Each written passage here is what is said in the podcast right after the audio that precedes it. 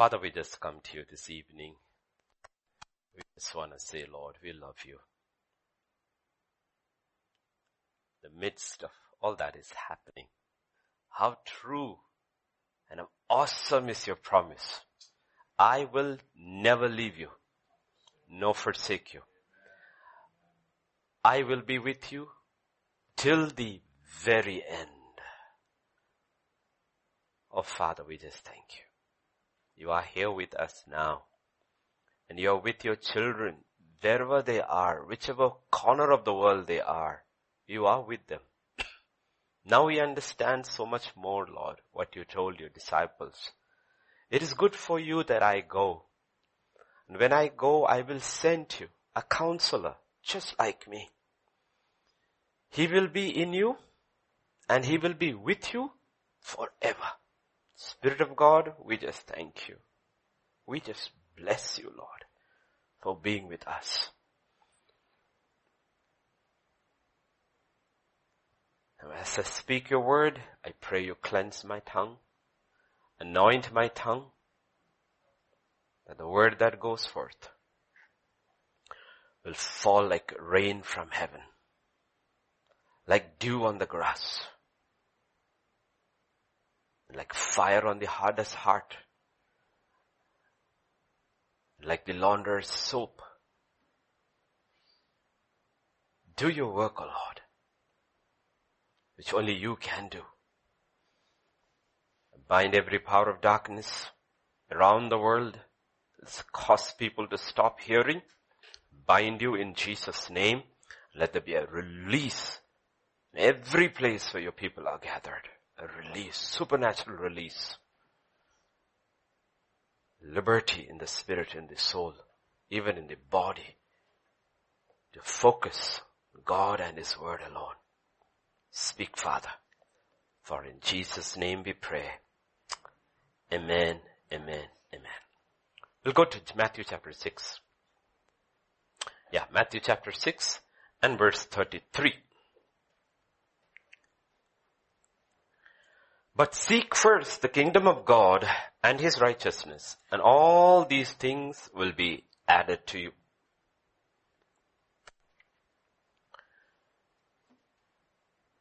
This is somewhere right in the middle of Jesus' greatest teaching to his disciples and to the rest of us in history, in time.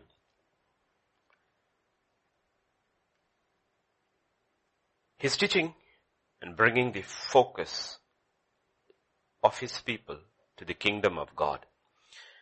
And through everything that he's doing is basically to bring our hearts, our minds, especially Vijay preached from Colossians 3, to things that are about, to the kingdom of God. If you look at Matthew chapter 5 where he begins, in chapter 5, verse 1 and 2 and 3, and seeing the multitudes, the crowds, he went up on a mountain. And when he was seated, his disciples came to him. So you will see Pharisees like we saw yesterday, crowd and the disciples. He went up the mountain and when he was seated, you don't see the crowds there. You only see the disciples come to him.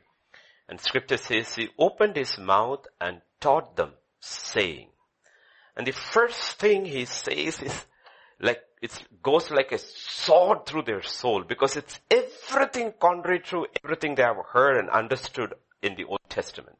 He says, blessed are the poor in the spirit for theirs is the kingdom of heaven. And he begins by turning their attention to the kingdom of heaven and not about this world. Chapter 5, chapter 6, chapter 7, everything is that three chapters are the manifesto of the kingdom. Please, unless we have kingdom first principle, we will not understand what the Lord is saying. In Matthew chapter 3 and verse 2, the precursor to Jesus Christ, the final prophet, introducing the king and the kingdom. All the prophets before that and the final one, therefore he is the greatest.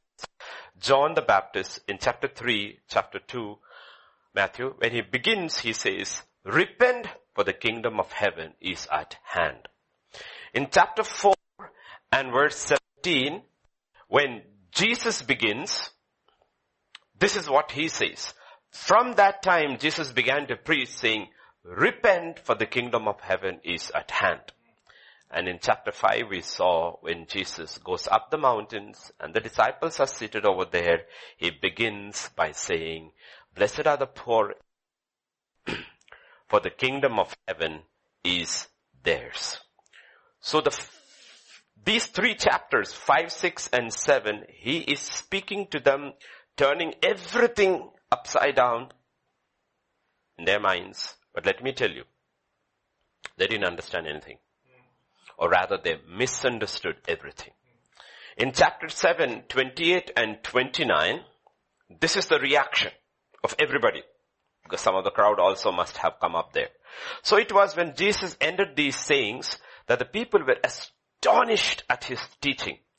For he taught them as one having authority and not as scribes. It's like people will say like, no, like, you know, any preacher who preaches and he preaches powerfully will say, wow, Sabash, pastor, what a message.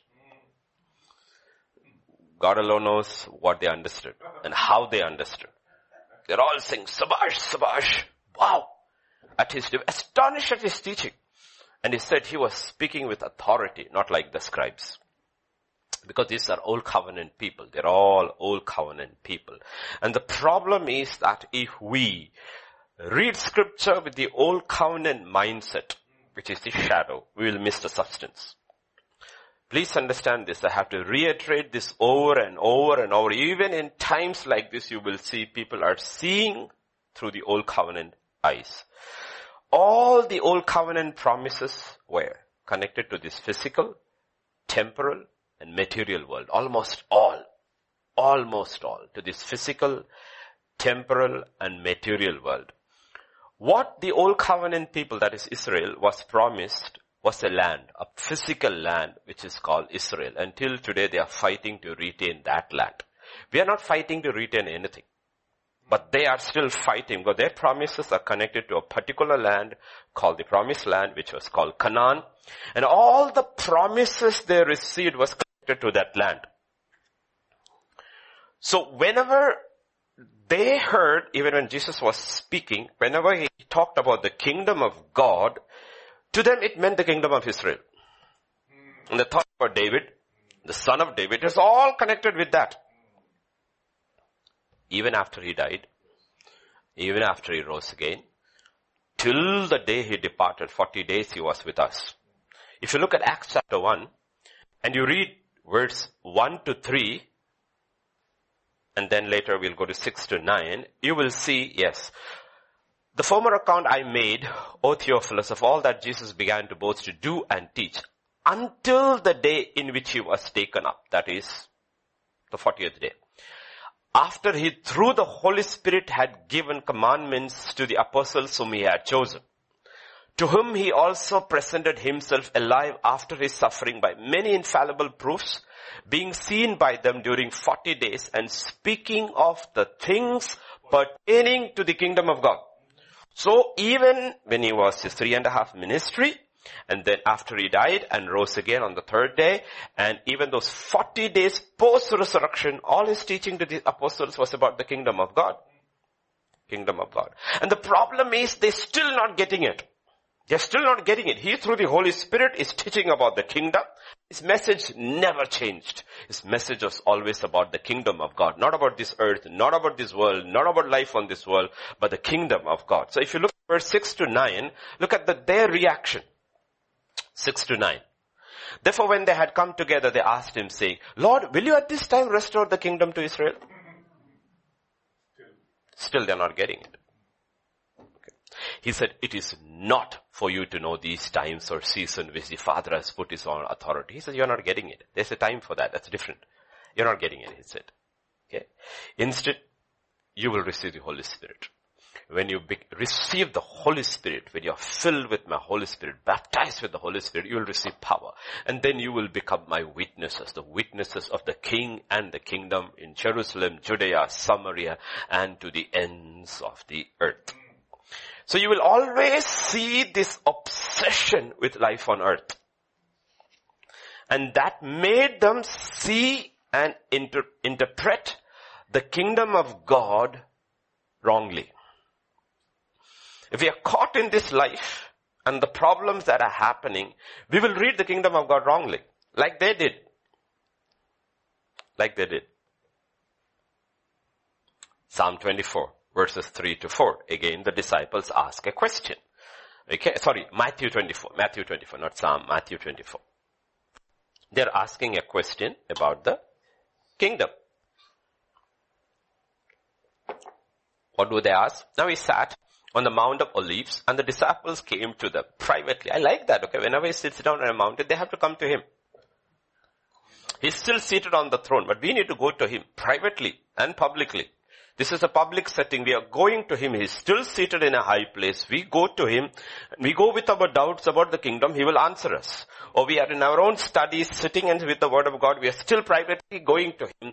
And our questions should not be about the pandemic about how to read it through the kingdom eyes. Or tell me about the kingdom. My focus is not this world.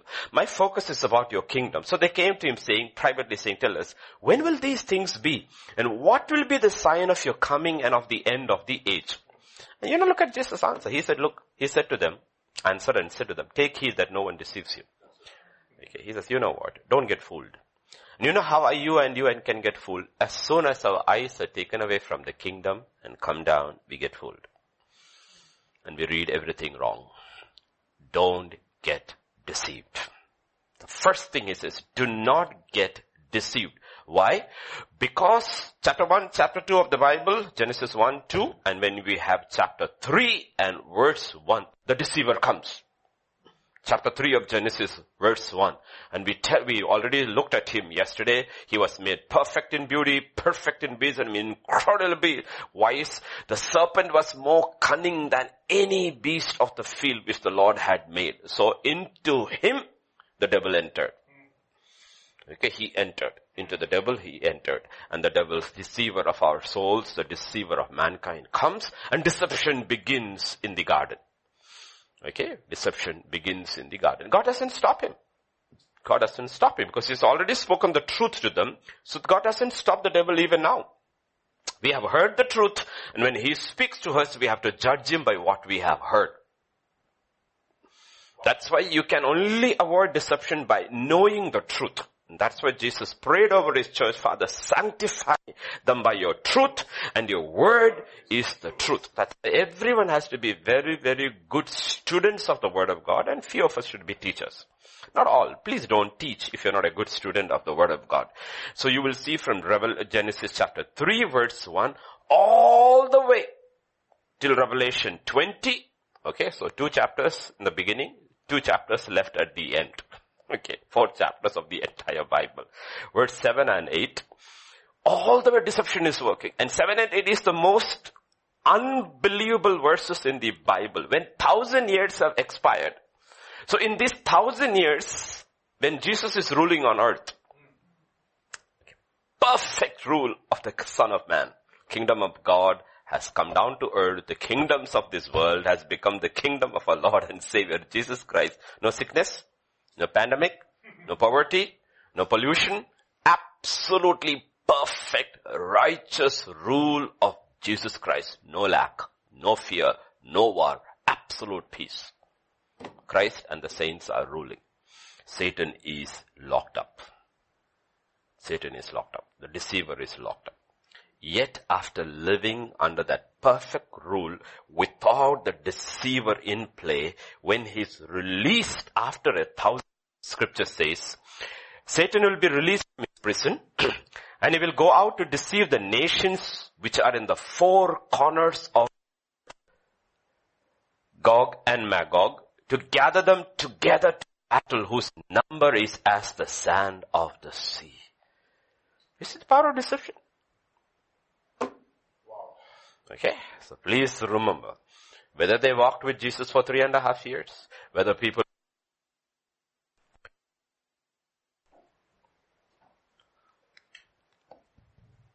visible rule of Jesus Christ for a thousand years. we don't guard our hearts constantly, our hearts and our minds and our eyes and our ears, our faculties, and constantly offer our bodies as a living sacrifice and do not conform to the pattern of the world and allow the Holy Spirit through the word to renew our mind. All of us are susceptible to deception. Okay. So the question need to be asked is, why do people get deceived? Why does God allow people to be deceived? The answer is given in that book of Thessalonians, Second Thessalonians. Chapter 2, verse 9 to 12. Okay, when the enemy is reigning. The coming of the lawless one is according to the working of Satan. Okay, who are the lawless ones? All mankind who don't receive Jesus Christ. So coming of the lawless one, the Antichrist especially is according to the working of Satan with all power, sign and lying wonders. The power, the signs and the wonders are all lying. Aim to deceive you. We are not questioning the genuineness of the signs or wonders in the physical realm, but the purpose is deception. With all unrighteous deception among those who perish. The deception is unrighteous. Itself is unrighteous among those who perish. And the only reason is because they did not receive the love of the truth that they may be saved. Okay. It's not that I, you, I and you need to receive the whole truth. It's a process. It's not that what is important. We need to receive the love of truth. I don't need to know the whole Bible to get saved. I don't need to receive the love to hear the word of God. That's the problem. Even now, we are here. Okay? I don't even call it a sacrifice. It's of a joy to be here. I haven't gone home in five days. Okay? I haven't gone home in five days. And some of us just rush in, run in and come back. Okay? But it's of a joy to serve the Lord. And it is up there. And there are so many people on the GTC WhatsApp group. Everybody. Do you choose to listen? It's a choice. It's a choice. It's a choice. Are you choosing to listen? And maybe you cannot because you're a mother with small children and you have to understand. But after that, when you are free, are you choosing to listen? The recording is also available. It's a choice people make. And the choice is made because of a desire that is inside. It's a love for truth. When you have a love for something, you will always realize you will always have time for that thing. Okay? All our people, no young people when they were especially young, were so busy, busy, busy, busy, busy, busy, busy. But when they fell in love, the phones were busy, busy, busy, busy, busy. What? Suddenly they have time. You will always have time for something you love. Something you love. So you will see when young boys, when they love sports, they have time for it. The time doesn't matter. You may be sitting in India and they may be playing in South Africa or Australia. Time zones are irrelevant now. Oh, World Cup football, let's say soccer. World Cup football, oh boy, two in the morning, alarm is set and you're sitting there. You know what? It is the love of that sport that cost you, or India, movie crazy unlike any other nation, especially Tamil Nadu. A Rajini movie is released. My gosh, they are standing from early morning in the queue to get that ticket. First, first day, first show. I don't know what thrill you get out of it, but you know what? When you love something or love somebody, you will always have time and a passion for it. And God says, those who are deceived is because they did not receive the love of truth. And please remember, truth is a person. It's a person. It's a person. Truth is a person. Jesus said, I am the truth. Person. You receive that love for him. If they had received the love of truth, they would have been saved. They would have been saved. They did not receive the love for the person. Christianity was just a religion. It was never connected with a person. And then verse 11. And for this reason, God will send them strong delusion that they should believe the lie. This is incredible, okay? That's what Romans 1, God hands them over, turns them over, turns them over, turns them over. He turns them over. Okay? Because they did not receive the love of truth, God allows a delusion that they should believe the lie. That they all may be condemned who did not believe the truth and had pleasure in unrighteousness. So this is why this happens. So we will see the paradigm shift actually happens in the lives of people. That is when the day of Pentecost happens. When the Holy Spirit comes, falls upon them, fills them inside out, then they start seeing the world and the life differently. Even Peter, even John, all those, you know, the mother who knelt before Jesus and said this on the right, this on the left, everything is seen now differently. That's why we have to be very careful. Because if you see, read here with old covenant eyes, you and I will hear and read it wrong. That's why Jesus said, you have eyes, but you do not see.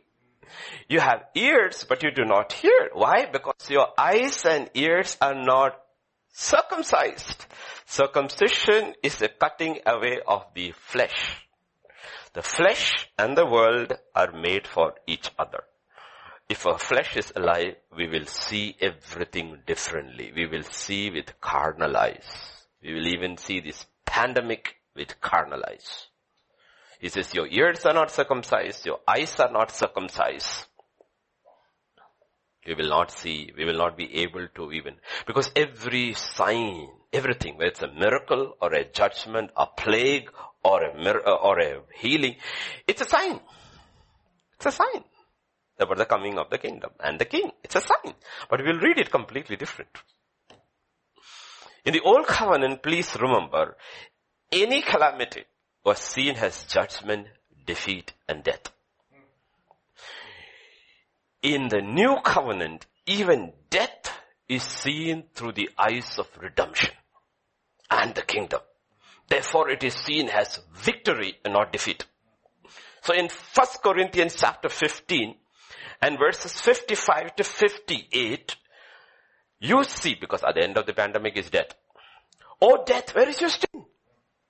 Oh Hades, where is your victory? Oh hell, where is your victory? The sting of death is sin. The strength of sin is the law. And verse 57, but thanks be to God who gives us victory through our Lord Jesus Christ. So death is seen as victory. Hell has lost its power. And in 58, therefore the apostle, God speaks to, through him to all of us.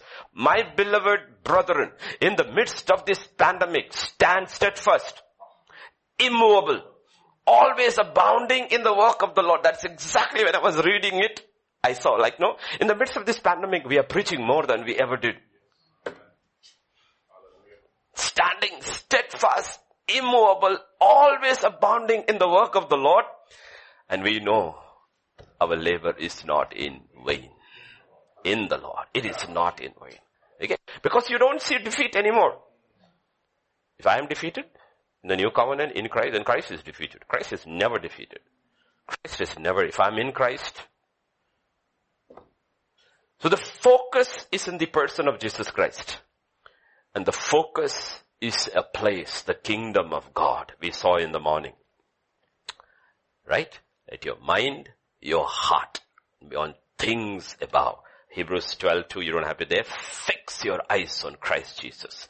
Hebrews 3 will say, keep your eyes fixed on the high priest of our confession, on a person and where he dwells, the kingdom of God. Okay. If you take your eyes off that person, you will sink. Luke 14 and 26. This is what Jesus said. 1426. anyone comes to me, anyone comes to me, and does not hate his father and mother, wife and children. If you're unmarried, attachment to your dad and mom. If you're married, your wife and your children. And then brothers and sisters. Yes, his own life. You cannot be my disciple. A disciple first is the master. In this pandemic, if you're a disciple, even if you love your own spouse more than Christ, fear will come in. If you are a mother listening and you love your little child more than Christ, panic will come in.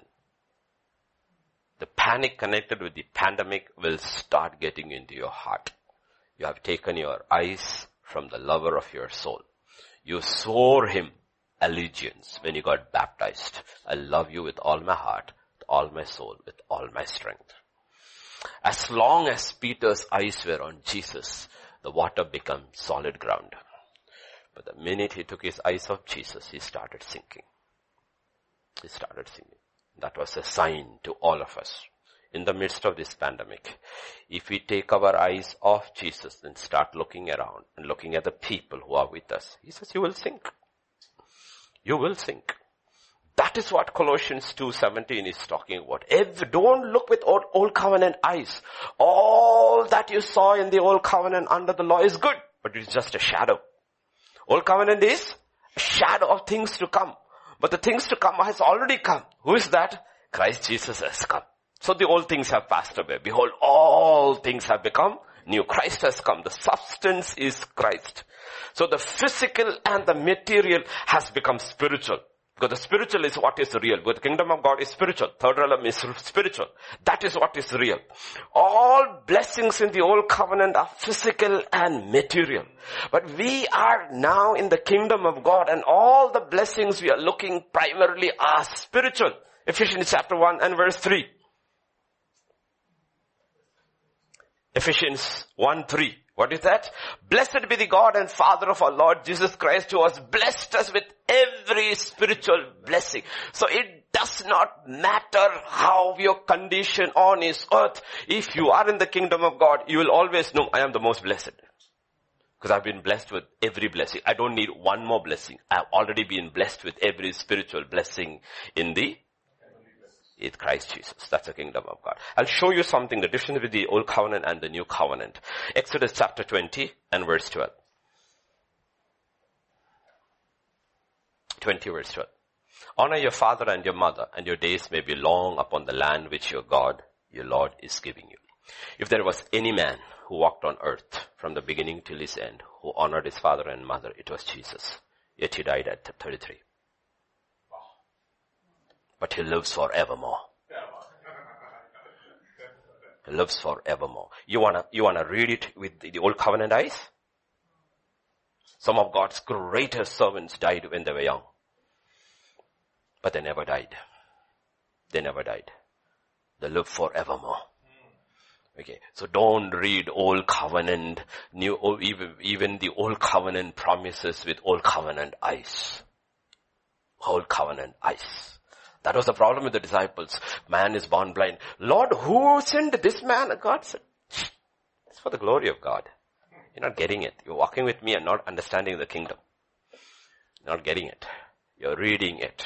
Because if you're poor today, the old covenant eyes will say, you're cursed. And God says, you are blessed. Because the poor listen. Better than the rich will struggle to enter into the kingdom of God because money gives you autonomy and autonomy makes you watch something else because you can afford Netflix. The poor fellow will just manage to subscribe to an internet connection which is the lowest and he will watch the kingdom of God. Understand? Please understand this. Jesus died young, yet he honored his father and his mother. Let me ask you fundamental questions. How many material physical promises are there in the new covenant? None. Hardly any.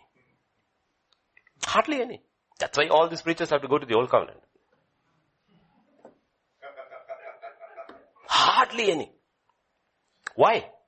Why are there no promises connected with this life in, not there in the new covenant? Because of the nature of our life on earth. In first Peter chapter 2 verse 9 to 11, this is, we love 9. Oh, we get, we get carried away by 9. Yes. You are a chosen generation, a royal priesthood, a holy nation, his own special people, that you may proclaim the praises of him who called you out of darkness into his marvelous light. Who once were not a people, but now are the people of God, who have not obtained mercy, but now have, every one of these preachers will only tell these two verses. They won't tell you the next one. Because it doesn't suit with their theory. Beloved, I beg you, I beg you, as sojourners, aliens, sojourners and pilgrims. What are you in this life? Pilgrims. Strangers. We are strangers in this world. Pilgrims in this world. The question is, if you're a pilgrim, how much stuff do you carry? How much stuff do you know? In India, we know the most famous in Andhra is when Sabarimala opens. And even the airport to everywhere, you will see them in bad and clack. One small bag and one thing on their head. That's all they take. You know why? Because they know that's all they need. They're going and they're just, they're not going to live there. And the whole life on earth after we have encountered Christ and been saved is called a pilgrimage. Suddenly the world becomes a strange place and we are strangers. It's not a familiar place anymore because we are seeing through the eyes of the king and the kingdom. This is a strange place and I'm a stranger, I'm an alien and I'm a pilgrim. But on the other hand, you don't see it that way.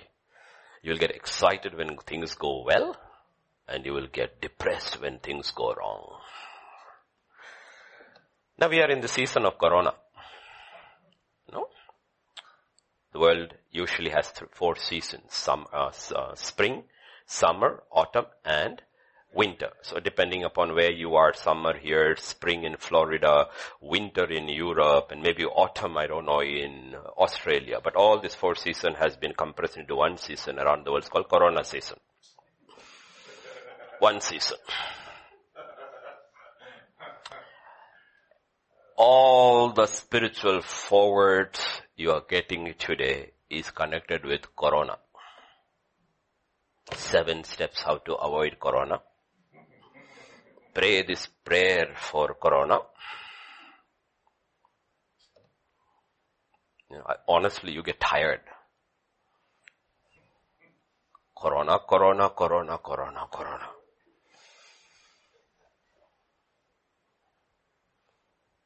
From Matthew all the way to the book of Acts, you have a series of proclamations about the kingdom. And healing is connected with the kingdom, displaying the power of the kingdom. Preach the gospel of the kingdom and heal the sick. Heal the sick. Okay? That's it. The kingdom is preached. The kingdom is a kingdom of power and it's a sign heal the sick so that they will understand the power of the kingdom. That is history. Matthew to the book of Acts is a historical account of the ministry of Jesus Christ through the Holy Spirit and the ministry of the apostles through the Holy Spirit. After that, Romans begins. Romans to Revelation is the doctrine. If you start from book of Romans and go all the way to Revelation, strictly speaking, there are only two verses connected with healing. It's found in James chapter 5, 14 and 15. Two verses strictly connected with healing.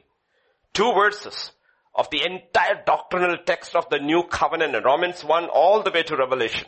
Connected strictly with the healing we are talking about. Two verses. Is anyone among you sick? Let him call for the elders of the church. Let them pray over him, anointing him with oil in the name of the Lord. And the prayer of faith will save the sick and the Lord will raise him up. And if he has committed sins, he will live. This is only two verses. Everything all they are trying to jugad in it. Even the Peter, by his stripes he will heal. It is got a different, it doesn't say you will be healed. By his stripes you are healed. Meaning in Christ you have already by faith received a resurrected body in which there is no sickness. That's what it is actually talking about. Okay? So you have to understand all the verses they are using, which is true. It is I'm not saying any of that is true. But the problem is the focus is wrong. The focus is not Christ, it is Corona. It's a different sea. Instead of Christ, the focus is on Corona. The focus is not on the kingdom of God, it's on the kingdom of this world. Okay? Yet you will talk about, the Bible talks about, in the, the doctrinal text, it talks about sick people. In Philippians 2, 27, you have Epaphroditus. Yes. If that's how you, how you pronounce his name. Philippians 2, 27. Got it? 227. Or shall I read? Yeah. For indeed he was sick almost unto death. This is, a, this is a disciple, okay? These are good guys. These are not sinners who did not love the, have received the lover. These are good guys working with Paul. But God had mercy on him. And also, he doesn't say, how did he get healed? So God's mercy. God's mercy. God had mercy on him.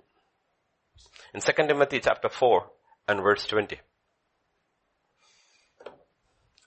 Trophimus. Erastus stayed in Corinth, but Trophimus, I left him in Miletus sick. Paul, you wait, need to wait. You wait a minute, wait, wait a minute, Paul. You got it wrong. Aren't you Paul?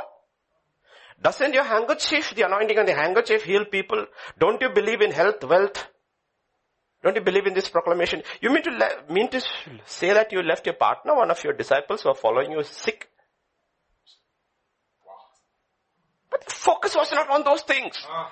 It did not stop their ministry. Just because somebody fell ill, that does not mean that the kingdom of God was not working in him or through him. In 1 Timothy chapter 5 and verse 23, 5 and verse 23, no longer drink only water, but use a little wine for your stomach's sake and your frequent, if modern term for that, irritable bowel syndrome. Meaning a constant stomach problem. Who is that? Timothy. Because he was mama's boy. Constant stomach problem. Okay? And what does Paul say? Timothy, you have no faith. No faith, Timothy, no faith. Hmm? Didn't you hear Joel Osteen and Joseph Prince, Timothy? You have no faith. Not good, Timothy, not good. Man, drink some wine. You have a digestion problem. That's why, you know, there is no gelusil those days. No digestion these, those days. So he says drink some wine. It's good for your digestion. That's why your stomach is always giving you trouble. You see how they looked at sickness and how we look at sickness? The New Testament teaching is always don't lose your focus. Get ready. Be prepared for the day of the Lord, whether you're sick or well. It does not matter. You never know when He may come. Don't change your focus. In 2 Corinthians chapter 4 verses 16 to 18, this is what Paul says. We know it very well, but those who are listening online. Therefore we do not lose heart, even though our outward man is perishing. Why do they don't lose heart? The outward man. Paul realized aches, pains, joints are hurting, back is hurting, many, many wounds on his body. Some of them may not have healed and he's got this messenger from the devil himself who's troubling him day and night. We don't know what it is and a lot of presumptions, but it troubles him and he's got no deliverance or healing for it. God said, I'm not giving it to you. Outward man is perishing. Everybody's. Yet the inward man is being renewed day by day. That is the key. Is the inward man being renewed? Is the soul getting fatter and fatter, not leaner and leaner? Fatter and fatter. And you realize God is not sending you leanness into your soul. You're getting fatter and fatter in your soul. And how do they look at everything that is happening in the physical world and to their body? A light affliction. Chhod do yaar. Light affliction. Which is for a moment. How do they see life on earth? A moment. So when God said whisper, they said exactly. No vapor. Your life on earth is a vapor. He said, hallelujah Lord, a moment. I agree with you fully. Life on earth is a moment is working for us a far more exceeding and eternal weight of glory. We are looking into eternity. All this is irrelevant. Why? Where was their focus? That's the next verse. While we do not look at the things which are seen, but at the things which are not seen. For the things that are seen, including this pandemic, are temporary. How do I look at the temporary? If today it is now 8.40 in India, today is the what day is today? I've lost count. What day is today? Tuesday. Tuesday the 24th, right? Tuesday the 24th, 8.40. 8.45 Jesus steps in, the pandemic is gone.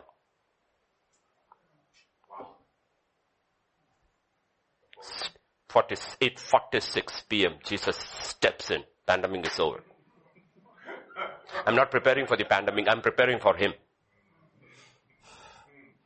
Can prepare for the pandemic and die and never have been prepared for him.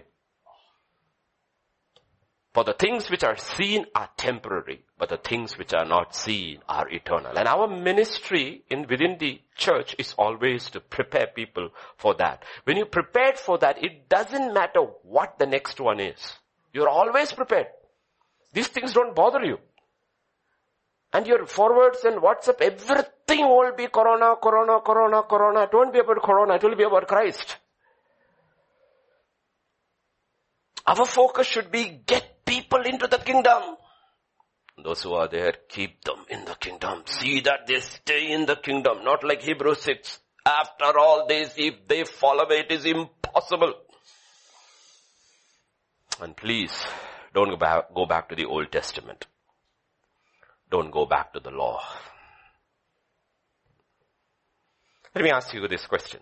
Was, were there healing promises under the law? Of course. Of course. Look at what God tells in Exodus 15 and verse 26. When they have come out, remember the Marah incident?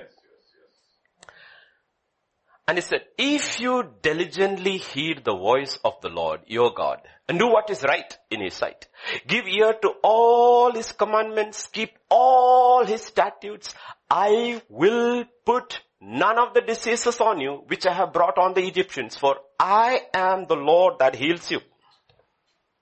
People go gung ho over this. It's a promise. But be very careful how you read it. Now we go to Deuteronomy chapter 28 and just a few verses, five or six verses. If you listen to my voice and obey my commandments diligently. Now look at the other side of it. If you diligently, yeah, Deuteronomy chapter 28 and verse 15 onwards. 28 verse 15 onwards. Okay?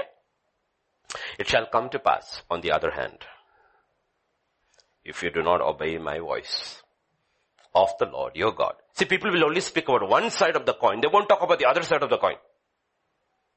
If you diligently listen to my voice and keep all my commandments, this is what will not happen to you. On the other hand, if you don't, Observe carefully all his commandments and his statutes which I command you today, that all these curses will come upon you and overtake you. I'm just listing a few curses.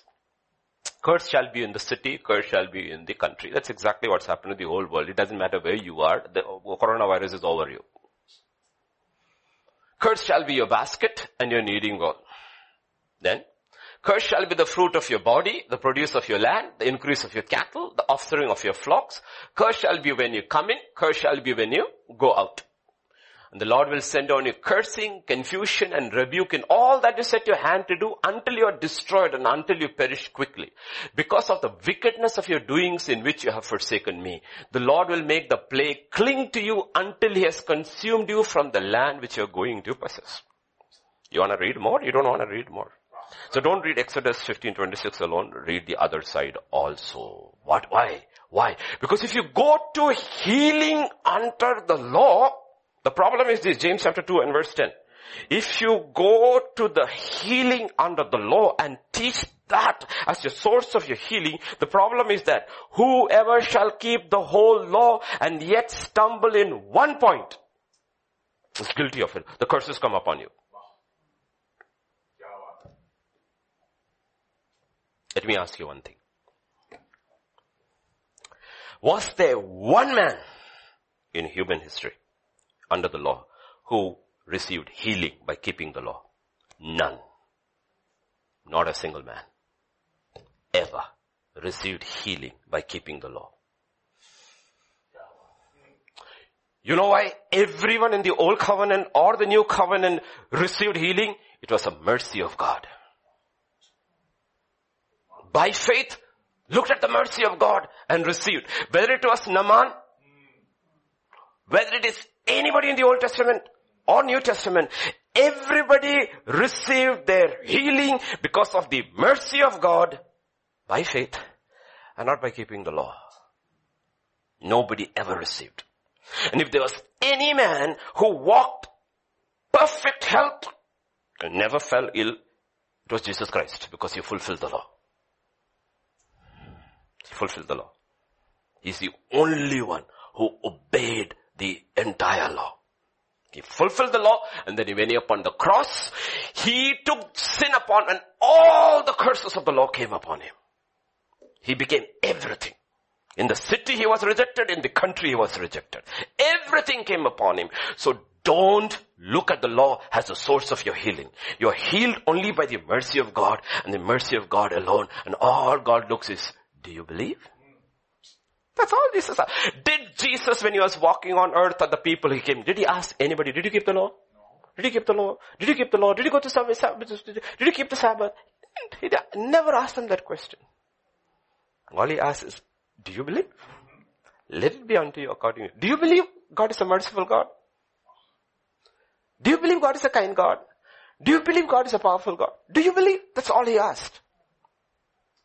So stop this corona business and stop taking people back to the law. You have to stop it. Shucks. Numbers 21, 8 to 9. अगर हिंदी में बोलेगा तो ये corona corona बंद कर कर परमेश्वर के करुणा पर उम्मीद रख दो कोरोना से कोई भी नहीं बचते करुणा से बचते Numbers 21. The Lord said, this is people who rebelled. They have never walked under the law. Serpents are biting them. The Lord said to Moses, make a fiery serpent, set it on a pole. It shall be there for everyone who's bitten. When he looks at it, shall live. So Moses made a bronze serpent, put it on a pole, so it was, if a serpent had bitten anyone, when he looked at the bronze, bronze serpent, he lived. What did God say? Just look up and live. It hasn't changed. You want deliverance, look up and live. The finished work of Jesus Christ. That's all. And live. It doesn't come by the law. It is, doesn't come by taking people under the law. This is a constant this thing. Even when we are sending a forward from the old covenant, it is not by keeping the law you get hold, it's looking at it and by faith falling at the mercy of God and say, Lord, I believe this is who you are. Heal me, O Lord. It's only by faith at the mercy of God. Nobody gets healed by keeping the law. Nobody has.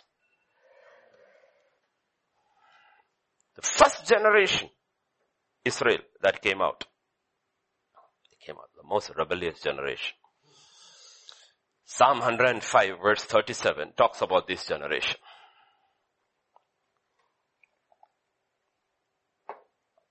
He also brought them out with silver and gold and there was none feeble among his tribes. Khatam. That is the text of our wonderful prosperity brothers. Wealth and health. He brought them out with silver and gold and there was none feeble among them. Let me ask you this question. Did they get their gold and silver by keeping the law? No. Because of the judgment upon Egypt. Egypt, when they left, they gave it to them. They didn't earn it by doing anything.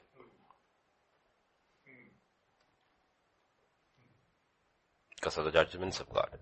They had favor. It was entirely the work of God. Let me ask you, what is the parallel in the, in the new covenant? Because don't read that and says, okay. Because that's why the wealth of the wicked is kept for the, all that, all these jugad they will bring and lame and claim and fame and everything, okay? You have to look because if your eyes is on the kingdom and you're looking at the kingdom to come and one day when the kingdom comes or I die before that I go, then I come back with him and Christ will rule, then it's Matthew 5 5. That's a parallel to this. Blessed are the? The meek for they shall inherit the earth. Right. Does anybody preach that? Have you ever seen a meek rich man? No. Learn of me. I am meek and lowly. That's what he said. Is the earth his? Yes. The earth and its fullness belongs to him. Unless we understand this, we, we go kaput in our doctrine. Absolutely kaput in his doctrine. Psalm 105 verse 37 again. So we dealt with the wealth part. Now let us deal with the health part. There was none feeble among their tribes. Let me ask you this question. Why was there was nobody weak or ill among them? Is it because they kept the law? No. Is it because they had great faith? No. There was only one thing they did by faith. It said in Deuteronomy chapter 8, verse 3 and 4. That was the only reason. So he humbled you, allowed you to hunger, fed you with manna, which you did not know, nor did your fathers know, that he might make you know. Know that man shall not live by bread alone, but man lives by every word that proceeds from the mouth of God. Your garments did not wear out on you, nor did your foot swell these 40 years. Why? The only reason is because what they ate. The food they actually ate for their physical body was from heaven. And that food, see, why they walked in health was not because also of faith, because they had nothing else to eat. He saw to that they ate nothing else. And everyone when they complained about something else and ate something else, they died. Yes. Yes. They died. They died. Everyone who died, if you look at it, many of them who died, they died because of what they, they didn't like what they eat. God is putting a picture there for us and says, if you are fed in your soul by my word, that it proceeds from his mouth daily, you won't be feeble in your spirit, in your soul when these things come. You are strong. As a sojourner, as an alien in this land, you will walk strong. Your soul is not feeble because you have fed on his living word. That is why manna had to be eaten that day. It couldn't be eaten the next day. The word of God is living. He made it very clear. Man lives by every word that proceeds from the mouth of God. You getting a picture? So get these pictures very, very clear. The only thing they were forced to do by faith was eat manna. And therefore, they were not feeble. Okay. So they did not keep the law. Don't take the people back. It is only faith and faith alone. Everything in the Bible is about faith in God, faith in His Christ. And Hebrews 11 begins. Hebrews 11 begins. This is what he says. Now faith is the substance of things hoped for, evidence of things not seen. It's the evidence of the unseen things. For by it the elders obtained a good testimony. We've changed everything today. Look at the next verse. What is the first good? By faith we understand the worlds were framed by the word of God, so that the things which are seen are not made by things which are visible. Did you see that? By faith. The first thing God says, do you believe there's a second and a third realm? And that realm created this realm? You are not the center of the universe, I am. Sun doesn't revolve around the earth, the earth does. It is not humanism. It's not going to work. And every ideology is an offshoot of it where it's about man. It's about Christ. The gospel is about Christ. The gospel is about the kingdom of God. It's not about the kingdom of man. And these elders received a good report because by faith they believed it. They believed it. It's about faith. Faith in the unseen king and his kingdom. Abel by faith believed in the sacrifice of Jesus Christ. That's why he offered blood. By faith, unseen. He didn't, he didn't see, but he believed. It's the blood that saves. Enoch by faith walked with God. Chose to walk with the unseen at the cost of losing a walk with the seen. He was included his wife and children. Doesn't Bible say Moses left Egypt because he saw him. That is unseen, invisible. So faith is talking about that kingdom. That is what is real. That is what is real. If we don't see, this pandemic will affect us and then when it is over, we'll go back to the world. It will be just few panic conversions. And everything is like, when Noah was warned of things unseen, who has seen a flood? Nobody. Things are yet not seen, moved with godly fear. He didn't see, he didn't see anything for over 120 years. You know? But pandemic is a seen thing because it has already been prophesied. So the question again tonight we ask is, we have a real situation like never before. Which is true. It's acceptable. You have to accept the evidence of your eyes is pandemic and pandemonium, confusion, chaos. Governments have never in, like you have to say, never has India been shut down like this. Totally shut down. Country is shut down. So the question is, what is God's intention behind this? I'm not, I, I, don't want to know what the government's intention behind this. That's a find a vaccine. That's their intention. Man's intention is find a vaccine. In the interim period, different people have different intentions. Some to watch Netflix, some to spend time with God. Different intentions are there. Some children will say, thank you Lord, exams have been postponed. I hadn't studied. So this 10 days, parents will say, sit and study, sit and study. Exam will come after March 31. Intentions are different. We don't want to know what each man's, each woman's, each child's intention is. When something happens, the question we need to ask is, what is God's intention behind this? You, ha- you don't do anything randomly. You're not a God who just threw everything into space and then relaxing and says, let things ki sara sara. No, no ki sara sara. Whatever will be, will be. No. One of the songs which my mother taught me when I was very small, I was maybe six years, seven years old. Ki sara, whatever will be. When I was, I forgot the words also. I can't memorize like Pastor Vidya. No. When I was just a little boy, I asked my mother, what should I be? Should I be handsome? Should I be rich? And here was a great reply. Ki sara sara, whatever will be. It left to chance and fate. Now God said this is not karma, chance or fate. It is me who's in control. Everything has a purpose behind it. There is no random things happening over here. Even if two meteors collide over there, Father knows. And He decided the trajectory. It may make no sense to us. It makes sense in the invisible reserve why they collided. As if we are the only people living over here. That's why God says when a woman prays or prophesies, let her cover her head, let her have a sign of authority because of the angels, the unseen, unseen realm. There's unseen realm of two-thirds obedient angels and one-third disobedient angels. These are rebellious and these are obedient. And God says, you child of God, my woman, representing Eve who was rebellious. You are not of Eve, you are of Christ. Put this over your head so that though angels will understand, I am under authority. I am not a rebel. I am a woman under authority. Let them see. Forget about man. There is a realm that is watching you too. That is why scriptures say she lifted her head up. That's the unseen realm. And she saw Isaac. And she asked, who is he? She got down. Who is he? And he says, that's your master. Scripture says, she covered herself. I come under your authority. And every woman has a choice to become a daughter of Sarah, Rebecca, or a daughter of Eve.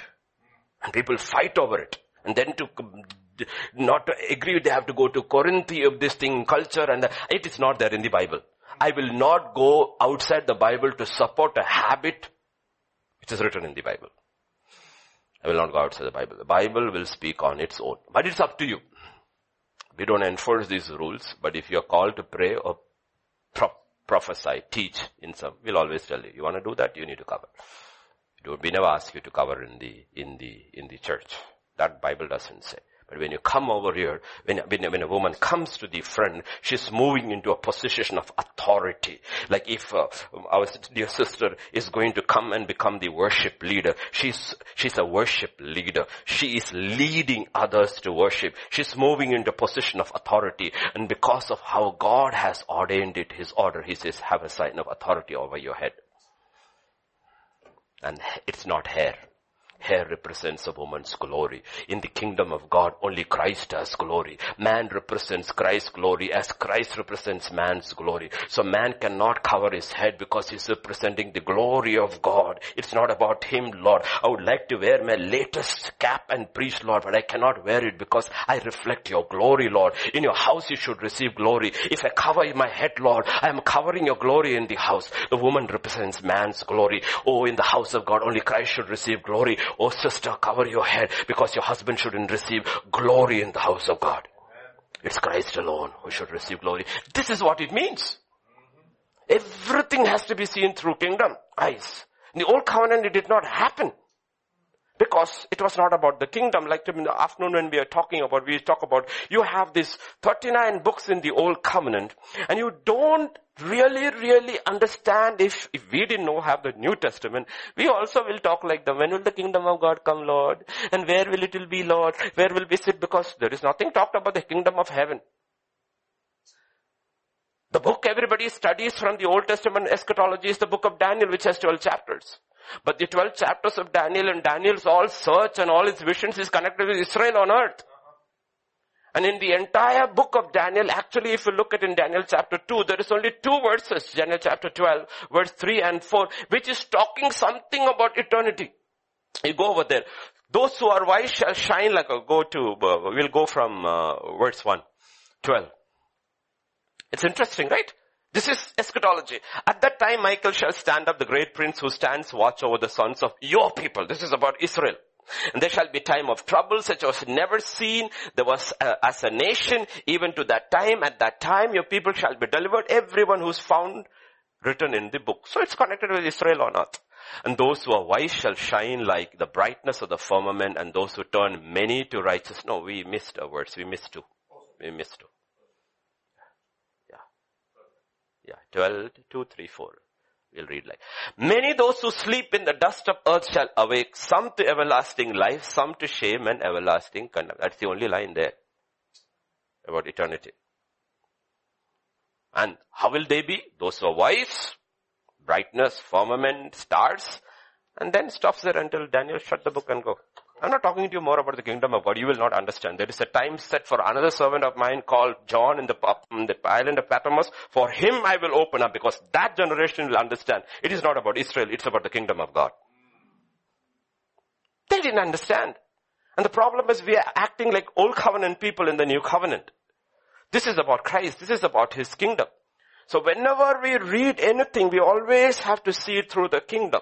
So if I put a cap on, I am, I am dishonoring my head, which is Christ Jesus. I see worship leaders and all this thing, all can, I, you cannot, this is not about you, this is not even about the people, this is about Him. This is about Him. It's not about you. It's about Him. When men do that, you don't realize you can't do this because this is about Him. It's not about you. This is about His glory. It's not about your glory. This is about Him. This is, it's about the, when we gather over here, this may be a physical building, but this is not a physical building. This is a spiritual entity called the kingdom of God has gathered over here. He is in our midst and therefore He receives glory. That's why Paul says in the book of Galatians, even when I preach, I'm not preaching unto you, I'm preaching unto him because he should be glorified and he should, he should be exalted through my preaching. But today's preaching is all about man. Man is lifted up. Man is exalted. His needs, everything is about. So we have made Christianity into humanism. And that's where the problem comes. It's lifting up Christ and His kingdom. So when a pandemic happens like this, we look through the eyes of God's kingdom, kingdom eyes, looking up at the things that are unseen, because that is eternal and this is temporary. Lord, teach me how to read the temporary through the eyes of the eternal because temporary is the shadow. This is the substance. How do I read this, Lord? Teach me how to read this. And you have to go back to the old covenant. In the old covenant, we saw part of it yesterday. Plagues. The biggest book about plagues is the book of Exodus and then it is Revelation. So you have this 10 plagues here and you have 7 plagues here. 10 here because you're under the law and 10 is the number of the law of God's government. 7 is here in the new covenant. 7 is God's number, perfection. So you have 10 here and 7 there. The parallel books. This is shadow, this is substance. So you read this, you understand. And then in Exodus 12, 12, we saw yesterday, God said, this is the judgment. What is the judgment? Yeah, Exodus 12, 12.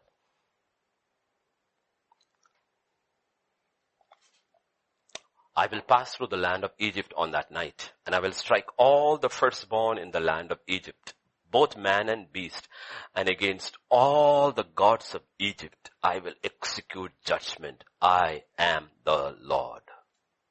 See that? He says, I'm executing judgment on the gods of Egypt.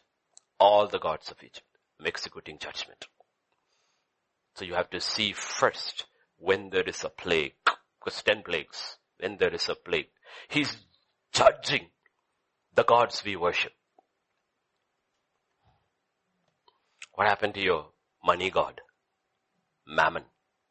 How many lakhs crores have been wiped out in the Indian stock market? How many trillions? 4.7 trillion is what they're talking about in US. Wiped out. What happened to your God called Mammon? What happened to your God called career?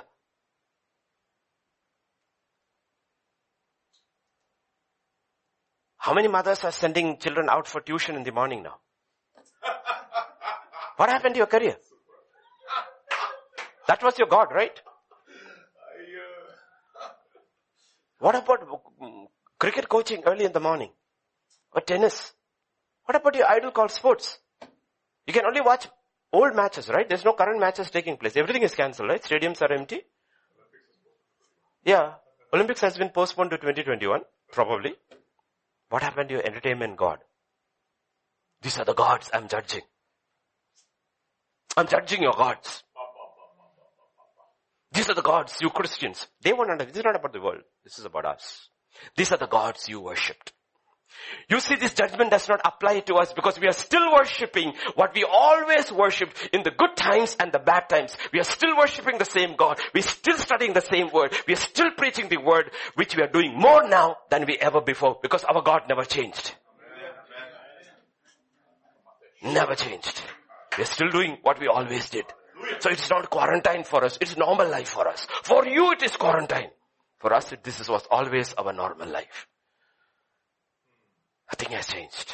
So the first thing you need to understand is behind something that is happening, if you see the hand of God, God is judging the gods you and I worshipped. Stand up and take notice. Stand up and take notice. And if you don't see that, and you are still sitting before your TV and watching sports and watching movies and watching junk and reading junk and wasting time, you didn't get the message. You didn't get message. Because after the tenth plague was over, the ones whose eyes were blinded followed Israel. But they were not following Israel. They were going after not Israel, but the God of Israel. And God of Israel destroyed them so completely that their strength was lost. You don't get the lesson of this plague. When you come through unconcerned, you lose your strength. Don't forget purpose. Don't forget purpose. What is the intention, Lord, behind this? What is the purpose? So what are people saying? Oh, so cool. One forward, speak Psalm 91 over you. I pleaded Psalm 99 and I pleaded the blood and I'm watching Netflix. What did you think your God was? What did you think this God is? What did you think God is? You made him a toy? No. He's speaking to us loud and clear. Church, body of my son, get your act together. Come through this purer, more beautiful, more clean, more glorious. This should bring you out different. So what is the purpose? Purpose. Exodus chapter 4. Don't forget what God told Moses before any plague had begun. So you have tenth one, he's talking his, his final, what behind the scenes. You saw in the physical realm, Israel, what I was doing, right? You saw what I was doing to Pharaoh and Egypt. Now let me tell you what you did not see. You thought the judgment was only on realm three. Realm one, sorry. You didn't realize the judgment was on realm two. I've judged two realms, two and three. Egypt and the gods of Egypt. Both. Both. You know what, when this is all over, they will try to bring those gods back. Please, please, fill the theaters. Come see the movies. We will give you discount with Pepsi and popcorn free. Come, come, come, fill, fill. Even if you have seen it once, see it twice. They will try to feed these gods back.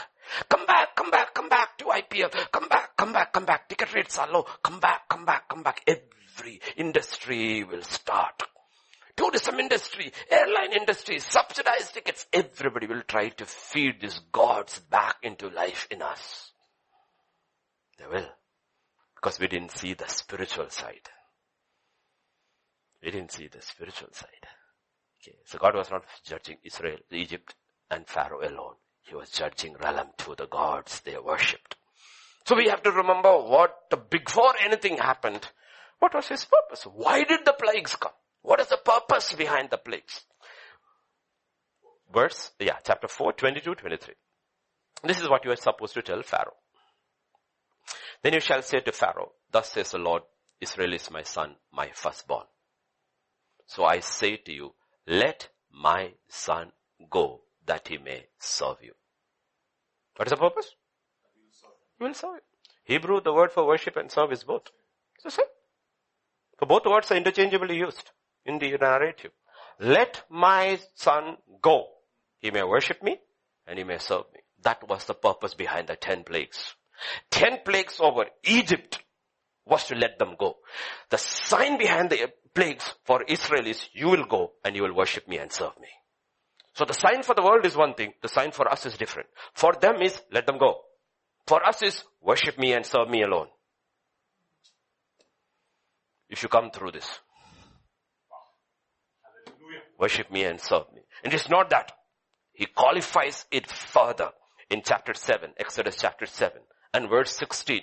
He says, worship me, serve me, and in 16 he says, let my people go that they may serve me in the is this world after this epidemic is over a wilderness for you? Are you a sojourner and pilgrim? Will this make you a sojourner and pilgrim? At least will this make this world a wilderness? He didn't say you can serve me anywhere. He said you will serve me in the wilderness. That's why he took them into the wilderness. This world after this should become a wilderness for us. You will serve me, you will worship me, and you will worship me in the wilderness. That's the question. Will us? Will we? Will we? You remember Jesus' temptation? Three temptations. And now we go to Matthew chapter 4 and look at the temptation of Jesus Christ. Verse 8 to 11. It's 9 o'clock. I'm not going to stop. We are in no hurry. 8 verse 11. 8, uh, 4 8 Again the devil took him up on an exceedingly high mountain. Okay, this mountain is a spiritual mountain. Can't be a, it's not Everest. Spiritual mountain. And showed him all the kingdoms of the world. His kingdoms. He's the prince of this world. He's the king. His soul. And their glory. Kingdom and glory. Everybody is after the kingdom of this world because there is glory. If there is no glory, nobody will. I say it's one alphabet changes here to there. There is no glory. There is no mothers beating their children. Have you ever seen a mother beating her children for ITI coaching? IIT coaching, yes. IIT makes you a big engineer. ITI makes you a plumber.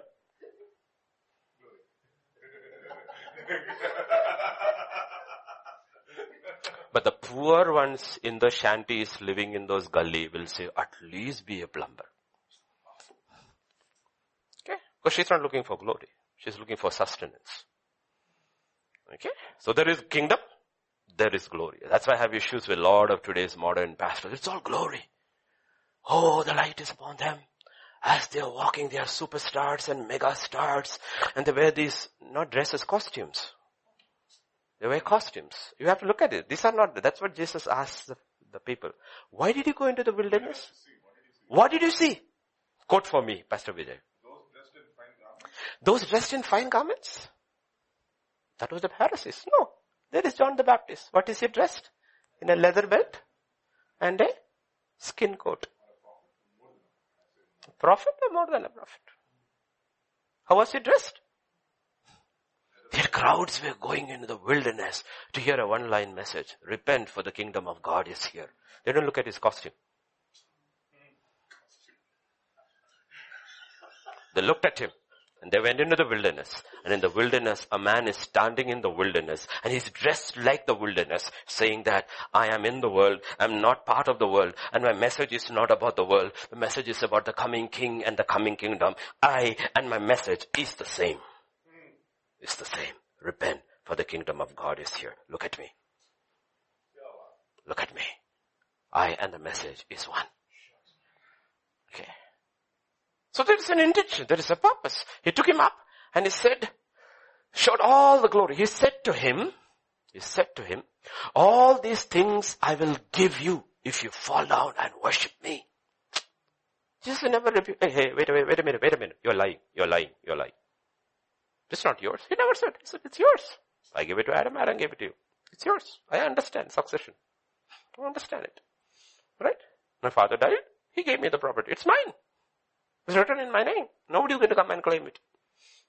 It's mine. It belongs to me. Paperwork is mine.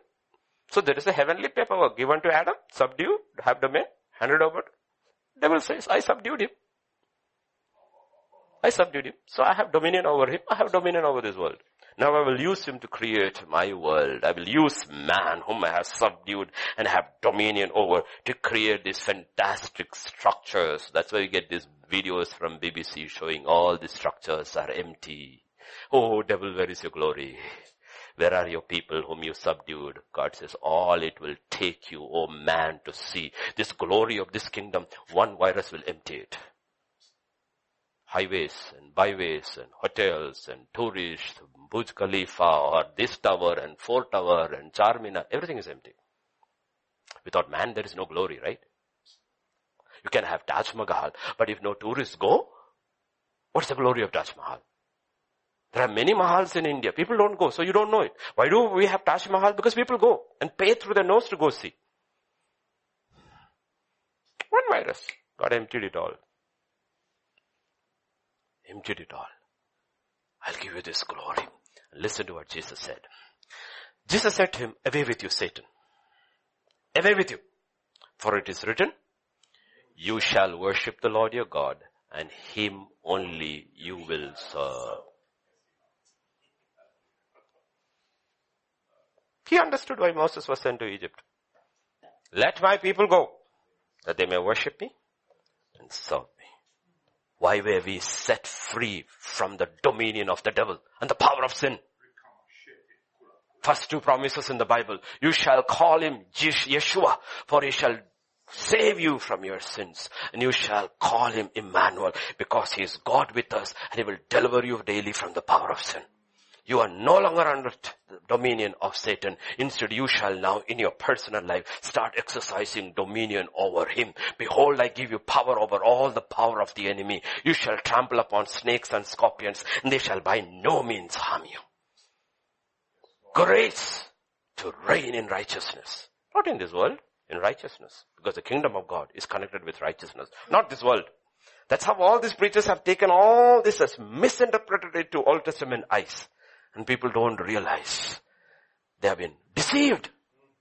They've been totally been deceived. Some of them are absolute crooks. Some of them are nice men, godly men, but blinded. Because they went back to the law. Because scripture says if you go back to the law, immediately you are blinded. Even till today, Jesus says through Paul, when they read Moses, there is a veil over their eyes. And I see wonderful, some of them I know, they're nice, very nice gentle, godly people, but they've gone back to the law and they're blinded. And they're bringing more people into blindness. Because that's what the law does. The law does. And they're not even able to see. How will you see? Get back under grace and then suddenly you will see. Then scripture says in verse 9, if you will worship me, and Jesus said, yes, sorry, verse, uh, away with you Satan, for it is written, you shall worship the Lord, your God, and him only you shall serve. And verse 11 says, then the devil left him. You want the devil to leave you? Worship God, serve him alone. You want angels to minister to you? Worship God and serve Him alone. Aren't angels sent as ministering spirits to those who are being saved? You want them angelic ministry? In your weak hour? Worship God and serve Him alone. Alone. That's the key. Everybody worships God. Everybody serves Him, but not Him alone. Alone.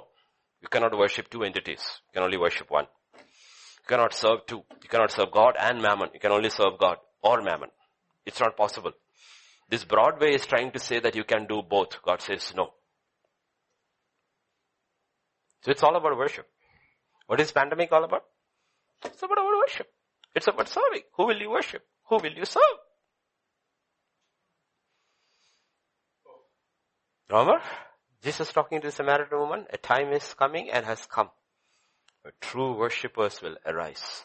Will worship him in truth, in spirit, and in truth. In spirit. They understand the spirit of the law. The letter of the law kills. The spirit gives life. And they understand this is what my whole life is about. I am serving God.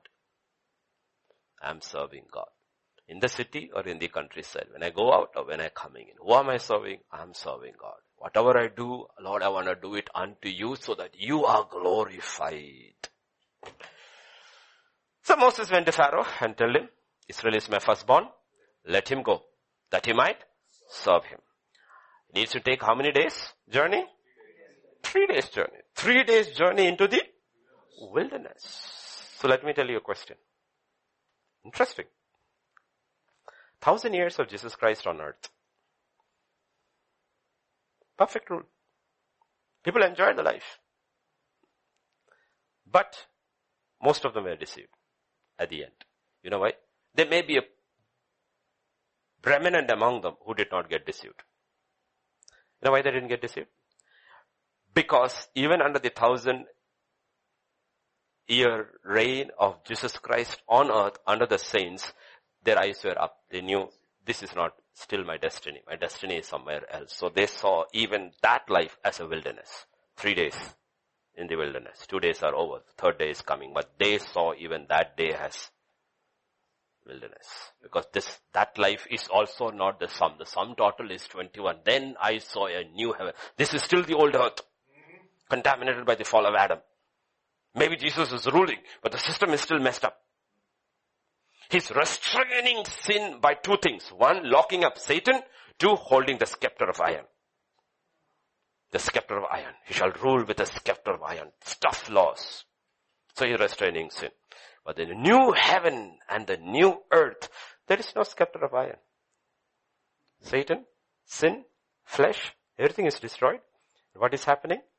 People are freely, lovingly, happily worshipping God and serving Him. So even the third year will be kind of a wilderness. So I'll lead you for three days. Sign of Jonah, three days. Three days. Three days. Book of Joel, right? On the third day, I shall heal you. And when the fourth day begins, that is the eighth day of creation, it's a new beginning. Seventh day the land will have rest because Christ is in charge. Man's work has stopped. It's Christ's work now. Understand all this.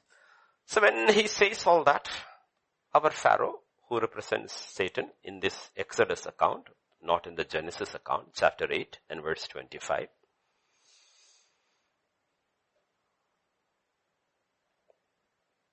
Got it? Pharaoh called Moses and Aaron and said, go sacrifice to your God in the land. Thought as a compromise. Thought as a compromise. A little compromise. Okay, you want to worship, right? Big deal. What's the big deal? Worship here. Worship here. Why do you have to go to the wilderness? Three days. Why put all that effort? Why do you have to go so far? Take all that trouble. Look, you're for worship. I'm also for worship. We're all worshippers. Moses. You can do it my way. I'll make it easy. I will build a podium also for you. If you want, we'll do it our way. Do worship your God in our land. Isn't that what has happened to all the churches? Modern churches. They look like pubs, bars and theaters. And it is a psychedelic color and light and smoke show. Worship in this land. Cartwheels on the stage, girls doing break dance, boys doing break dance. What is God doing? Worship in this land. Worship in this land. You know all these churches, modern churches? They swallowed the first lie of the enemy. You can worship. Let's do it this way. You know it will attract the young people. They love music. They love lights. Color lights. And they love big screen. So new churches have this huge screen. And there is lights and sound and music, psychedelic. Oh, they're all excited in their emotions. But when they go out, nothing is there. It's gone. Fed nicely in the flesh, soul and spirit. It never goes in deep in. Pastors come in like superstars. But that's how Pharaoh was dressed. Pharaoh was dressed like a superstar. Moses was dressed like a shepherd with a staff.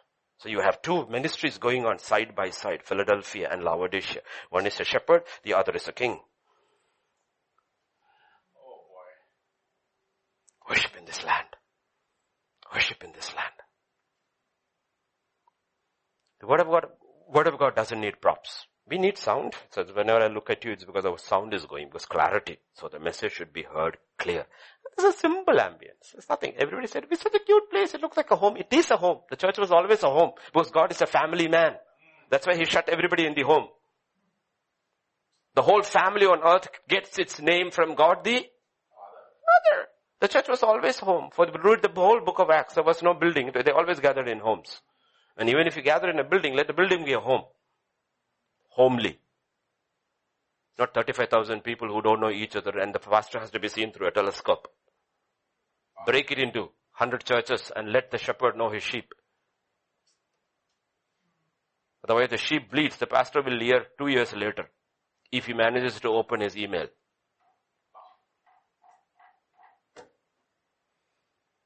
In this land, let us worship the Lord in this land. First compromise. Worship God our way. Serve God our way. You cannot serve God in the ways of the world. Broad is the way. Narrow is the way. You want to serve God? You have to serve God in His way. What's Moses' first prayer? Lord, if I have found favor in thy sight, show me. Didn't you know all the ways of Egypt? He was a man mighty in words and deed, trained in all the wisdom of Egypt. That's what Stephen says in Acts 7.22. Yet this trained man in all the ways of Egypt realizes this God is not the God of Egypt or one of the gods of Egypt. This is the God of Israel. He can be served only in his ways. So he says, teach me your ways. These are your people. You teach me your ways, I will teach them your ways to move them from point A to point B. If I have to take you people from here do there. I need to know His ways and never, never change His ways. You know, in Hebrews 3, God says, you know why these people, they went astray in their heart because they never knew my ways. You know why churches have gone astray? Because they never sought His ways. They looked at the world, looked around and said, okay, let's gather our crowds. We'll make a little compromise. A little compromise. And whenever they speak about the success of their ministry. It's all about the crowds and the buildings. That's the Laodicea. Look at us. We need nothing. We need nothing. Oh God. We need nothing. No? Pastor Vijay said, no. Spiritual reality, unseen reality, and seen reality. CRT, I am rich. Unseen reality, you are poor. Seen reality, look at my three-piece suit. You are naked. Look at me. I am prosperous. You are wretched. I see, God says, you are blind. You know what the church that is going through tribulation called Pergamum, he says, you are poor, but you are rich. You know what is the other church he commendation Philadelphia? You are weak, but you're strong in the word. You're weak, but you're strong. Unseen reality, seen reality. Seen reality is irrelevant. What matters is the unseen reality of our lives. And you know how the unseen reality comes? The unseen reality comes when God starts shaking up everything. What is unseen is revealed. How do you do? Forwarding, forwarding, corona, corona, corona, corona, corona, sitting in your closets and praying, Lord, let this plague not pass over without multitudes getting saved, Lord. There is a purpose behind it. I should come out purer and let more people get to know Lord. Amen. Nobody can go out. Nobody can preach. Even those who are searching on the net, oh Lord, let your divine, and that's how we got all our subscribers. Did we advertise? No, we prayed, Lord, you divinely guide their eyes. We never advertised. Never ever did. Ours is one of the simplest websites in the whole world. No picture, nothing. Not even a donate button. How did we get 14,000 subscribers? Nothing. All we prayed is, Lord, you guided them. There are people who are searching. Oh God who searches the heart of man. Sir, lead them to this, oh Lord. That's all we asked. You to believe in the unseen, right? The unseen is controlling the seen. Then you need to believe his hand will guide people. Hand will, that's all we did. We don't need ambience. The word of God can stand on its own. It doesn't need props. Okay, background needs to look good because it should not distract us from the word. If it is all black over here, half torn curtains and all, people will get distracted. So we don't want distraction. That's why we tell people in the worship team, what do we tell? Three things. One, no attraction, no distraction. Don't attract attention to yourself. Worship is not about you. It's about Christ Jesus. Don't come in costumes. I call it costume, you call it something else, but I'm saying don't draw attention to yourself. Second, don't distract. Don't attract, don't distract. Our problem, through our worship, we turn focus to God. To God. That's all. The focus is Christ. The attraction of heaven is Christ. And on earth, a church lifts Christ up. Because Jesus said, lift me up. And I will draw all men towards me. That's all we are doing. That's even now, what's, what are we doing? Lifting Jesus up. Nothing else. We're not lifting anybody up. We're just lifting Jesus up. That's all. And leave it rest to Him. I can only do the things which I can. I cannot do the things which I cannot. I have to leave it into His hands. What can I do? Lift Him up. I cannot attract people to Christ. I can lift Him up. Each one of us can lift Christ. That's all we can do. We cannot attract people to Christ. That's His job. He said, lift me up. That we do. And then what happens? I will draw all men. Our problem is with all these props and all these things, we are trying to draw men. But what happens at the end? We draw men to ourselves. We don't draw men to Christ. And therefore we have a generation, a time in human history. The Bible is available in every format possible and the most biblically illiterate generation because men attracted people to them and not to Christ. Not to Christ Not to Christ. Compromise. You want to worship God? You want to serve God? Let's do it here. Let's do it here. Let's do it here. Let's do it the whole way. Then Exodus 8:28. Moses disagreed. He said, no, no, no, no. ऐसा नहीं चलेगा. we will not worship in this land. We need to go. Pharaoh said, okay, okay, okay, fine, fine, fine. If you're so, so rigid about your worship, then okay, so rigid. Oh man, you're a fundamentalist. I consider it a compliment. They call me conservative, fundamentalist. It's a compliment. Pharaoh said, I will let you go, that you may sacrifice to the Lord, your God in the wilderness. Only you shall not go very far away. And then thoda so be dal. Interested for me also, okay? Pray for me also, okay? Please pray for me. Where are you going? Going to church? Pray for me also, okay? I will pray. You want to know what I will pray for you? I will pray for you. Do you want to know what I will pray for you? really? people will ask you, where are you going to just pray for me? Okay, wait a second. Do you want to know what I will pray for you? What will you pray for me? Repent for the kingdom of God is here. That's what I will pray for you. Oh, oh, oh okay, okay. No, no, leave. Please don't pray. don't pray. Don't pray for me. Leave it, leave it alone, leave it alone. Don't pray for me. Don't go? Ah, I mean, all Indian parents, don't go too far. Don't go too far with this Jesus business. Don't go too far. You become too radicalized. Radical once was a very good word in Christendom. Today, because of all this terrorism and everything, radical becomes a very bad word. But we are radical people. Jesus was very radical about his father. And everybody tried to dissuade him from going to Jerusalem. He set his face like a flint. He was absolutely radical about his purpose. That even his closest disciples said, Lord, you shouldn't return and get behind me, Satan. You do not have the heart and the purpose of God in your heart. Radical. His messages were radical when crowds followed him. Wow, how would we love crowds to follow us right now? We'll come like that. God bless you. God bless you. Hello, Singapore. Hello, Houston. So didn't say. Jesus didn't say any of those things. And pastors become politicians. He didn't say. He looked at them and said, if any man does not hate his father, his mother, his wife, his children, his brothers, his sisters, and even his own life, you cannot be. It was radical. Radical. You know what the devil says? Don't go too far. You can worship. One thing. If you don't go too far, I will prov- provide transportation also.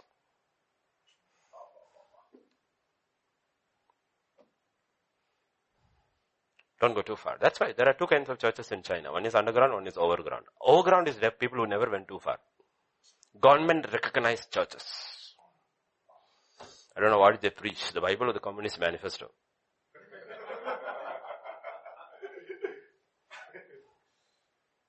President Xi's, what is his name? Xi. I don't know whether it's a he or a she. His picture stares at you from the back. Not Christ. Christ, he saves. In China, she saves.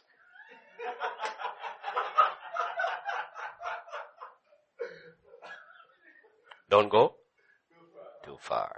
Don't go too far. See compromises. You can interpret it in your own personal lives. Can you ever go too far with God? Imagine when mankind is perishing, the father tells his son, son, don't go too far. Father, the Son, and the council. Remember Acts chapter 2? Peter talks about the council in heaven. Okay, it's okay, Vijay. The council in heaven. Trinity is discussing about the salvation of mankind. The son volunteers and say, Father, I will go die for them. This is our plan. The father says, son, don't go too far. That's too radical, son. Go die for these creeps, worms. You, Jacob, you worm. You want to die for worms? Think about it. How many of us will actually die for a worm?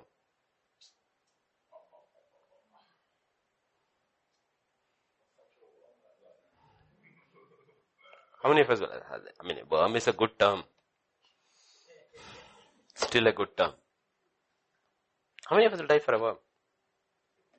If we see and we look at these worms and realize the only way we can save these worms is by dying for it, will we give our lives? Isn't that going too far? If you go tell your father, your mother, I want to die for this worm. When he said, don't go too far, what are you talking about? Don't go too far. Too far. Exodus 10. 8 to 11.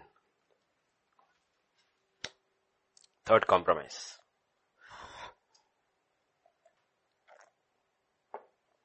So the devil still speaks all these things, not to you people personally, to pastors. That's how the church has changed. Then something like this happened they are in quarantine in their houses. If they go to their closets and ask God, God will tell them this is where you went wrong. But it's very difficult. When you have gone on the wrong way for a long time and build this edifice, oh my gosh, how do you go back? How do you go back? Because the structure has been built on name, reputation, numbers, and money. I remember the first thing God told me years and years ago before. I never wanted to start a church. I never wanted to be a pastor. And finally I Said yes, he said three things. One, no name. Two, don't look at the numbers. Three, don't build it on money. You know, all those were there in the first time, you know, no offerings for the first three Sundays. God, we, are the message was, we taught you how to give and how not to give. He said three things. No name, no repeated numbers, and no money. And he said, you are safe. You are safe. Jesus made himself of no name. And he did not have numbers. He died alone on the list. and often when he had to use illustration, he had to borrow a coin. He had no money. But he lacked nothing. But he had no money. So his ministry was not built on money. It was not built on numbers. It was not built on a reputation. Three things. Exodus 8, 10, 8. So Moses and Aaron were brought again to Pharaoh. He said to them, go serve the Lord your God. Who are the ones that are going? Another question. Who are the ones who are going? Moses said, we will go with our young and our old. Bache and Bude. Dono. Not that Bude will go to church, Bache will go for tuition. So the old will go to church, the young will go to Narayana. Father worshipping Yahweh, children worshipping Narayana.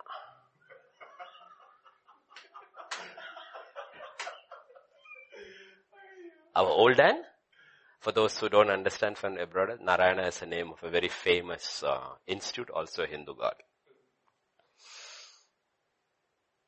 You're young and I'm old. With our sons and our daughters don't have to know much about God. Let them just be homely. No. Sons and daughters. Every, all our children shall be taught of the Lord and great shall be our, their peace. And also our flocks and herds. That's the possessions. This is from where Paul understood the revelation. First they gave themselves and then their money. Moses said, no, we will all go. Old and young, sons and daughters, and all that we possess. For we must hold a feast. So what is worship? Worship is a celebration. How can you celebrate? Once you know you have given everything, you can celebrate. It's a celebration. Inside you know I have kept nothing back to God. I have given everything. So there is a celebration. That is why Jesus never held anything back from his father when he walked on earth. Yet he looked at all these people and he loved them. He loved them. He always grieved because he, you know, he always knew who wouldn't make it. So he grieved. He was a man of sorrows because he knew Judas is walking with me. He will not make it. This will not make it. That will not make it. That will not make it. So honestly, I grieve over, more over the people who have left the church than the ones who are there. Because I know you are safe. Stay within the four walls. Stick to this teaching. Walk in that. Lead your lives according to what you are. But once you fall away, unless God has moved you for a purpose, you move out. Move, go out the wrong way. I grieve over you. The grief is connected with those. So he was a man of sorrows. Yet he held nothing back. Therefore every day inside for him because he gave everything to God, it was a celebration. Therefore God anointed him with the oil of gladness more than his companions. So Peter will say, Lord, we left everything. But in the evening he will still go back to his wife and his mother-in-law. And Jesus would go to Olivet Garden and sleep there. Because he had given everything. Peter's everything did not include. Everything inside. He said, no, you'll worship the Lord with everything. I'll hold nothing back. And that's why the first time worship is used in the Bible is when Abraham goes up the Mount Moriah to offer his son Isaac, not Ishmael, Isaac. All my brothers in Middle East, Isaac, not Ishmael. God did not want Ishmael. He wanted Isaac. Ishmael was born of a slave. Isaac was born of a wife. He's a wife's child God counted him only. He said his only son. Please hear this. Don't get wrong. That is it because Isaac represented Christ. Abraham offered Isaac. God hold, held his hand. But when God offered his own son, he didn't hold his hand. But when they are going up, he told his servants, the son and I will go up and ah, first true worship is in the Bible. When an old man called Abraham held nothing back. That was his entire life. Compromise? We must hold a feast to the Lord. He said to them, the Lord had better be with you when I let you and the little ones go. Beware, for evil is ahead of you. Not so. Go now, you who are men, and serve the Lord. For that is what you decide. He says, what? Do you want to go with these little ones? What kind of a father are you? Three days journey into the wilderness with your little ones. Very compassionate Pharaoh. What? You're taking these little ones to GTC to sit through two hours of teaching? They can't sit the mm, class for 20 minutes without getting restless. You have no compassion. This is the unbelieving spouse telling the believing spouse. No compassion. Unbelievers become very compassionate.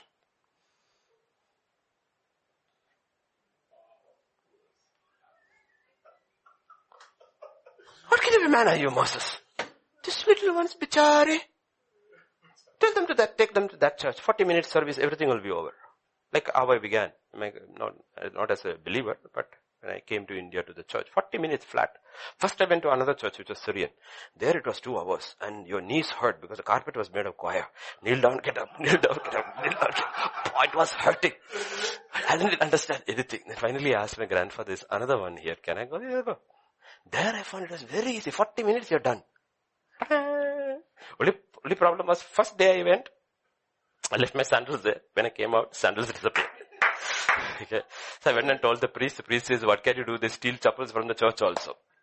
Next day, he hardly preached. He preached for 10 minutes. Next day, next Sunday sermon was on my lost sandals. Okay. But this time I was very careful. Second Sunday I sat near the store, door, like we have to sit on the floor and kept one, I watch and pray. I didn't know that, but I watched very carefully. Everybody is taking my chappals or not. My entire concentration was on my footwear. That is how I began. So we always choose the easy way out. Easy. We always choose the easy way for our children. Because we think, like, like I said two Sundays back, no? In, uh, when we had the service at the house hall, because we did not have auditorium and we did not have the uh, place for Sunday school, we'll continue the 1950, 1900 tradition of the church. The church never had Sunday school. The children sat with the parents and heard the same thing. Like I said, if you can, if you think your children can understand calculus, trigonometry, and algebra, and biology, physics, chemistry, why do you think they can understand the scripture? Why do you think they are going to Why is that you put them in class 7 and 8 them and they're doing everything and sitting. But when you come to Sunday school, Father Abraham had many sons. What do you think they're idiots? Eh? And that is why we have the most biblically illiterate generation, while in wickedness their intelligence wise as a serpent. Cause we thought they wouldn't understand. They wouldn't understand. They wouldn't understand. Oh, no, no, no, no, you little ones, three day journey. My gosh, you men go. So what does the devil do? Through the Pharaoh, he tries to divide the family from worshipping together. Does that happen in your house? Does the family worship together? Father, mother, children, altar, and worship together. You know the, you know the power of worshipping together? Oh, this tremendous threat came to Jehoshaphat. And Jehoshaphat did not know what to do. He went there, put everything. And how did they stand before God? Fathers, mothers, and little children. All of them stood before God and said, it's not the father's problem alone, it's everybody's problem. Pandemic is not affecting the fathers alone, it's affecting everybody. So it's not the father alone who has to be taught about God and to walk by faith, the children too. And they stood there and immediately the word of God says, you don't have to fight. You just have to sing and worship me. The battle belongs to me. The whole stood family by family, clan by clan, they stood before God.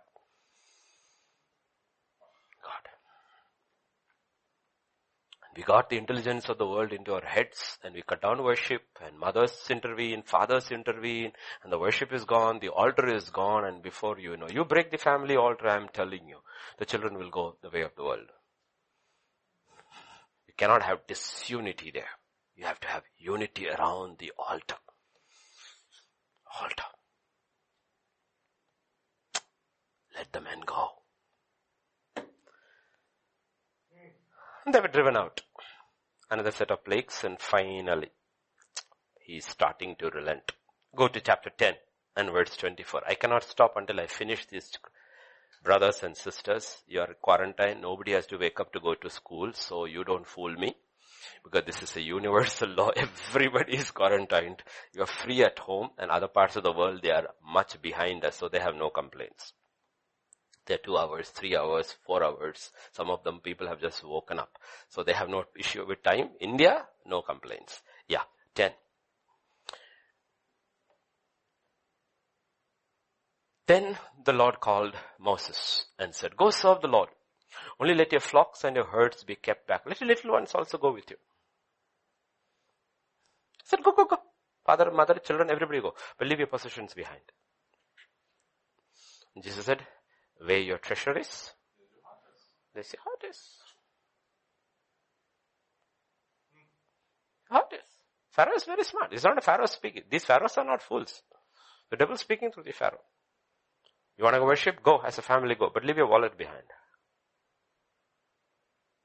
Leave your wallet behind.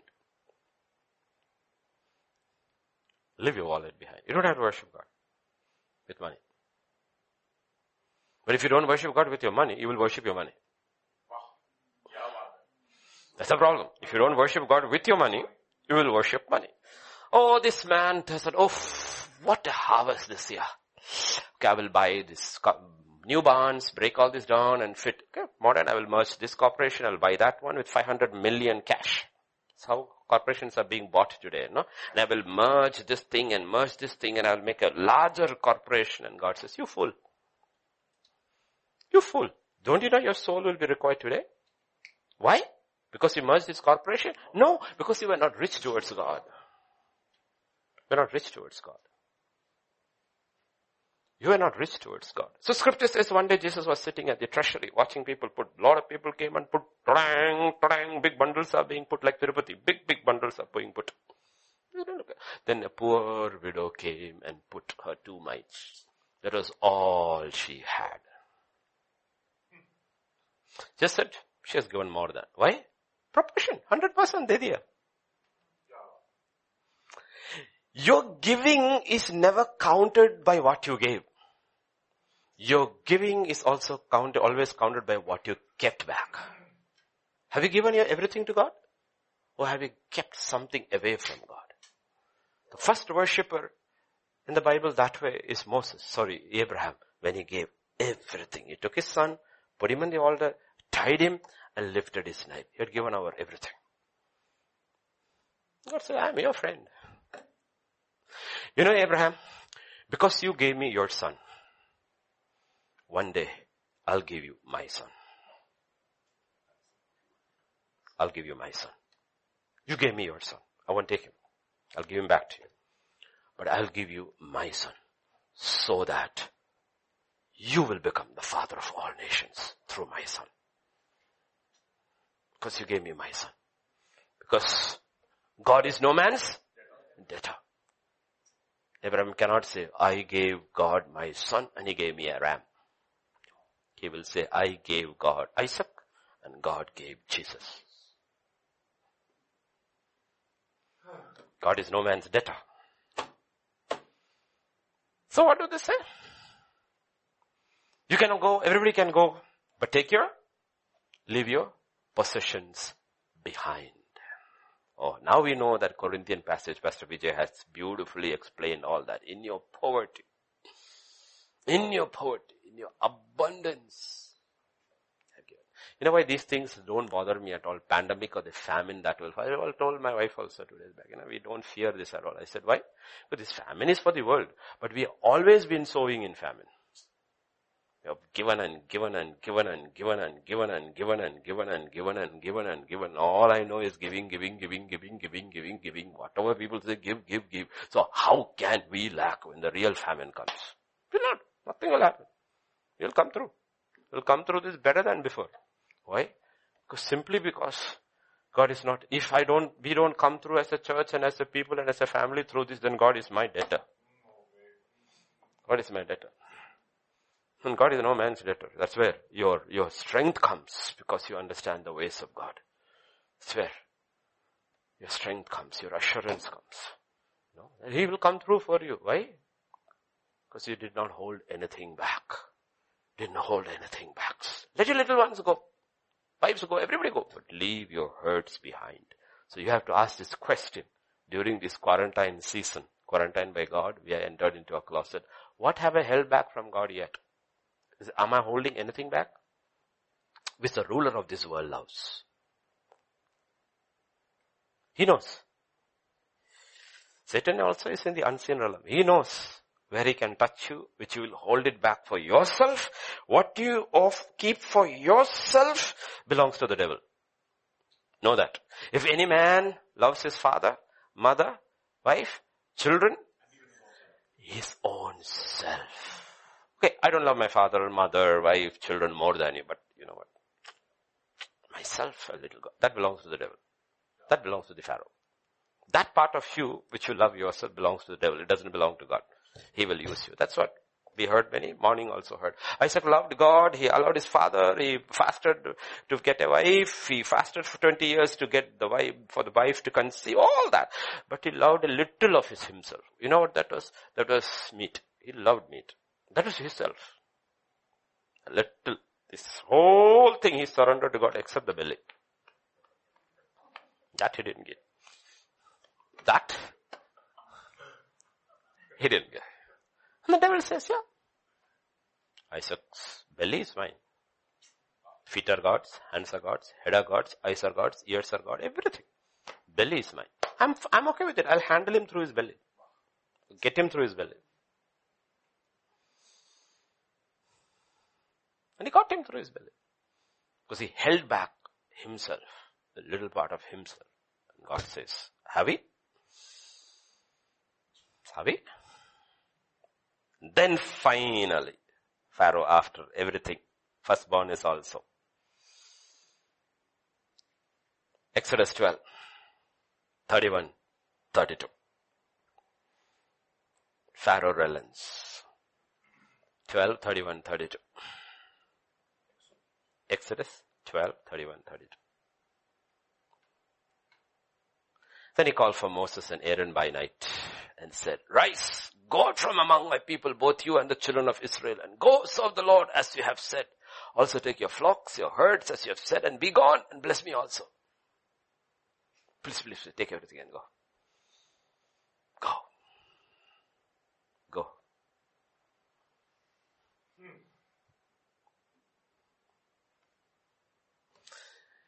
If the world were to get to really know that all the judgment that is happening upon the world is because of God's righteous people, they will say, take everything and just go. Leave us alone. And Christ will say, fine, ta-da, the church will go.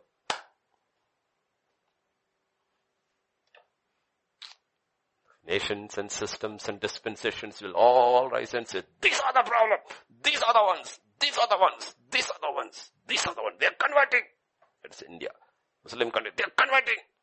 Liberal countries. They are against homosexuality. They are against abortion. They are against transgenderism. Away with them. God will finally say, okay, away with you. Come. Then I will destroy them. I will destroy them. Go. Go.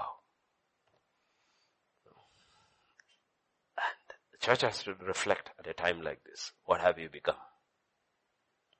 What have you become? What have you become?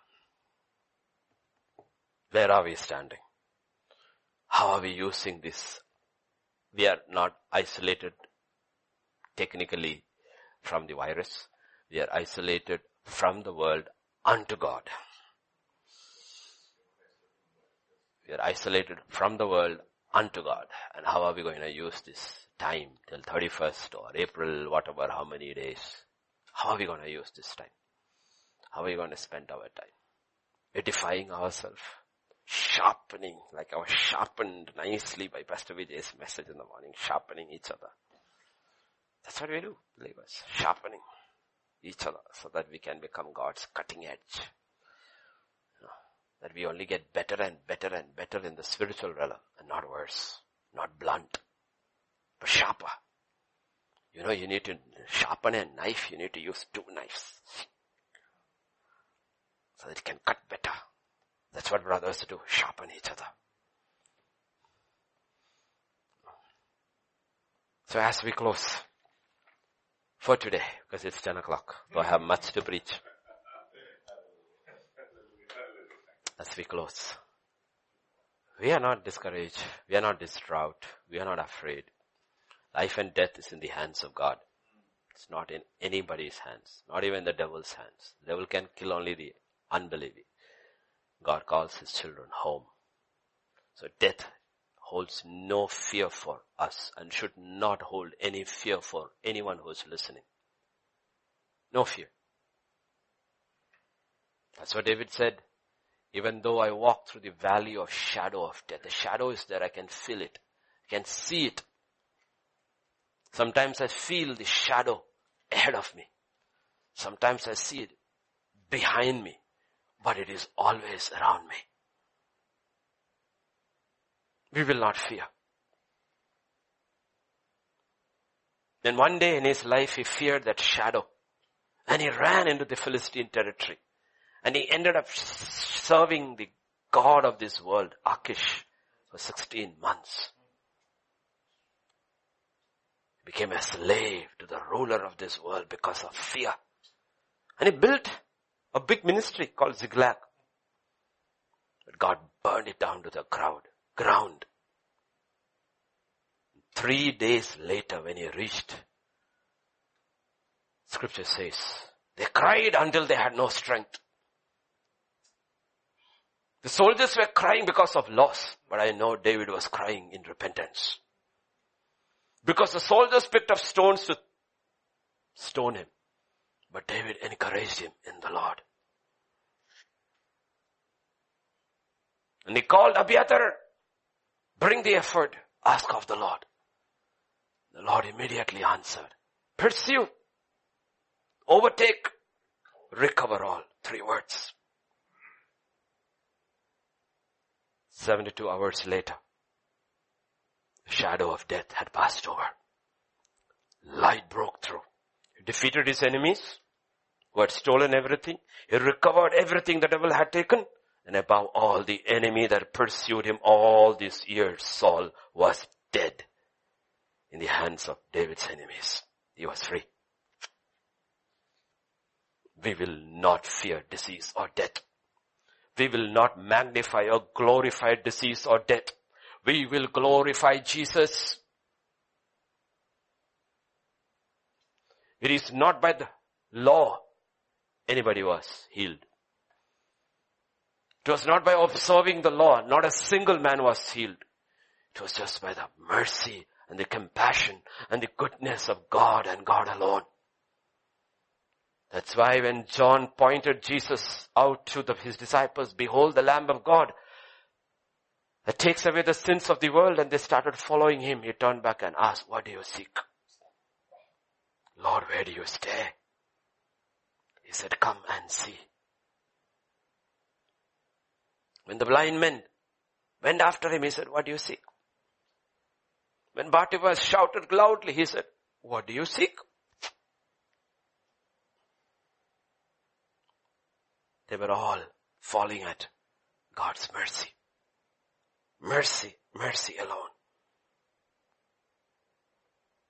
Maybe faith, but faith is tapping into the mercy of God. Faith understands the nature, the kindness, the goodness, the mercy of God. And it's the mercy of God that heals. It's the goodness of God that heals. It's the grace of God that heals. It's not my faith. It's my faith in God. Jesus said, believe in God and believe in me too. And that's why Bible says, his mercies are new every morning. Every morning when you and I arise, what we need is mercy. And the mercy endures forever towards those who love Him. I can always bank on God's mercy. If I love Him.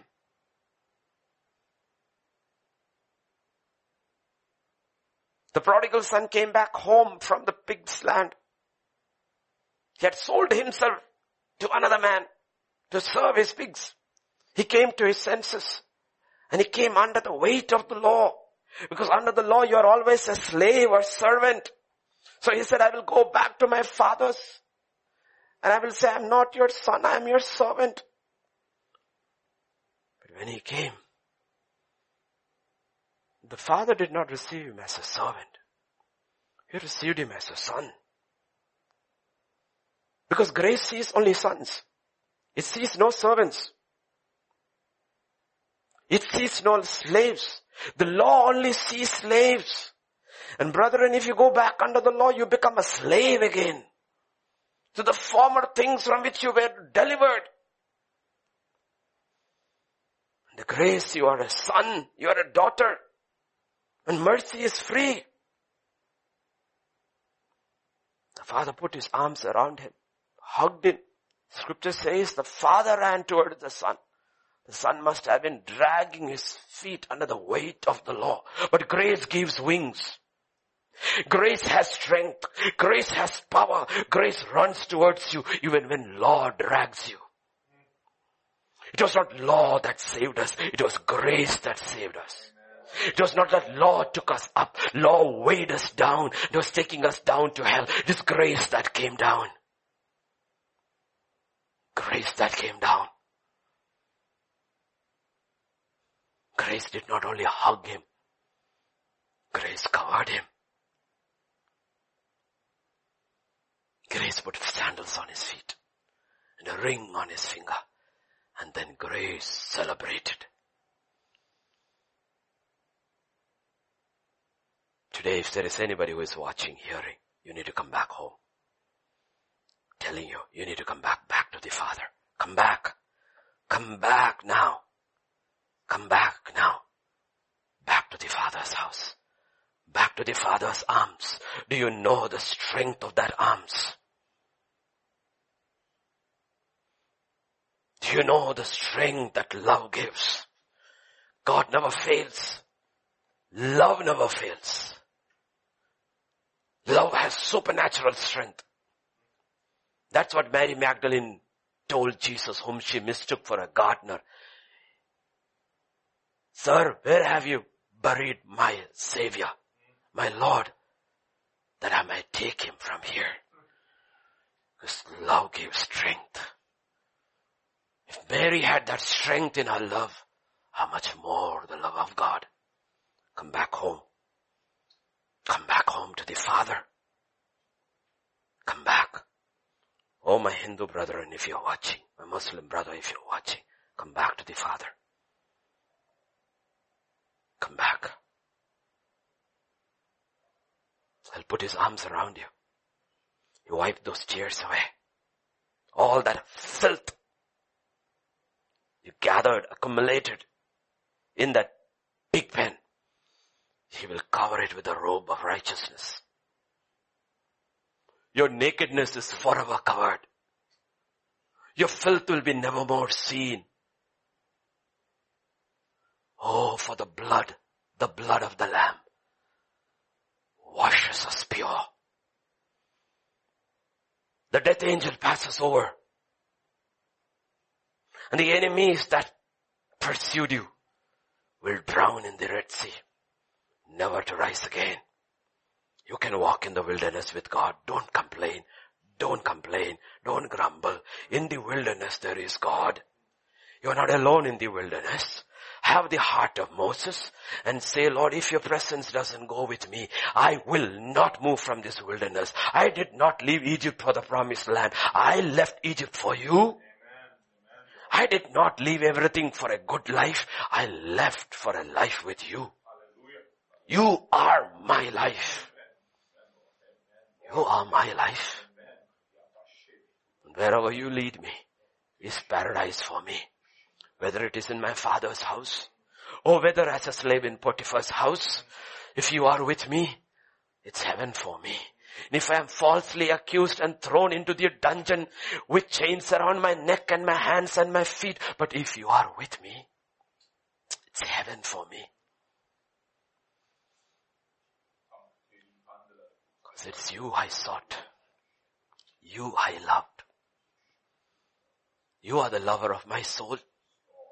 And Lord, I want to tell you today, I too am the lover of your soul. You are the fairest of ten thousand to me. The lily in the valley. The morning star. The only one is none beside thee. Come Lord Jesus. I see Lord people are crying in the spirit. They are crying. They are crying. They are on their knees. They are on the ground, Lord. They are crying. And you are there with them. Cover them. Heal them. The balm of Gilead flow Heal them. Deliver them from the power of the enemy. I command every demonic entity to leave these children. God's children are there today because they have believed in the name of Yeshua. Leave now in Jesus' name. You have no more power over them. Maybe one day they sold, bend their knee to Baphomet, but the power of Baphomet is broken over your life now. Now.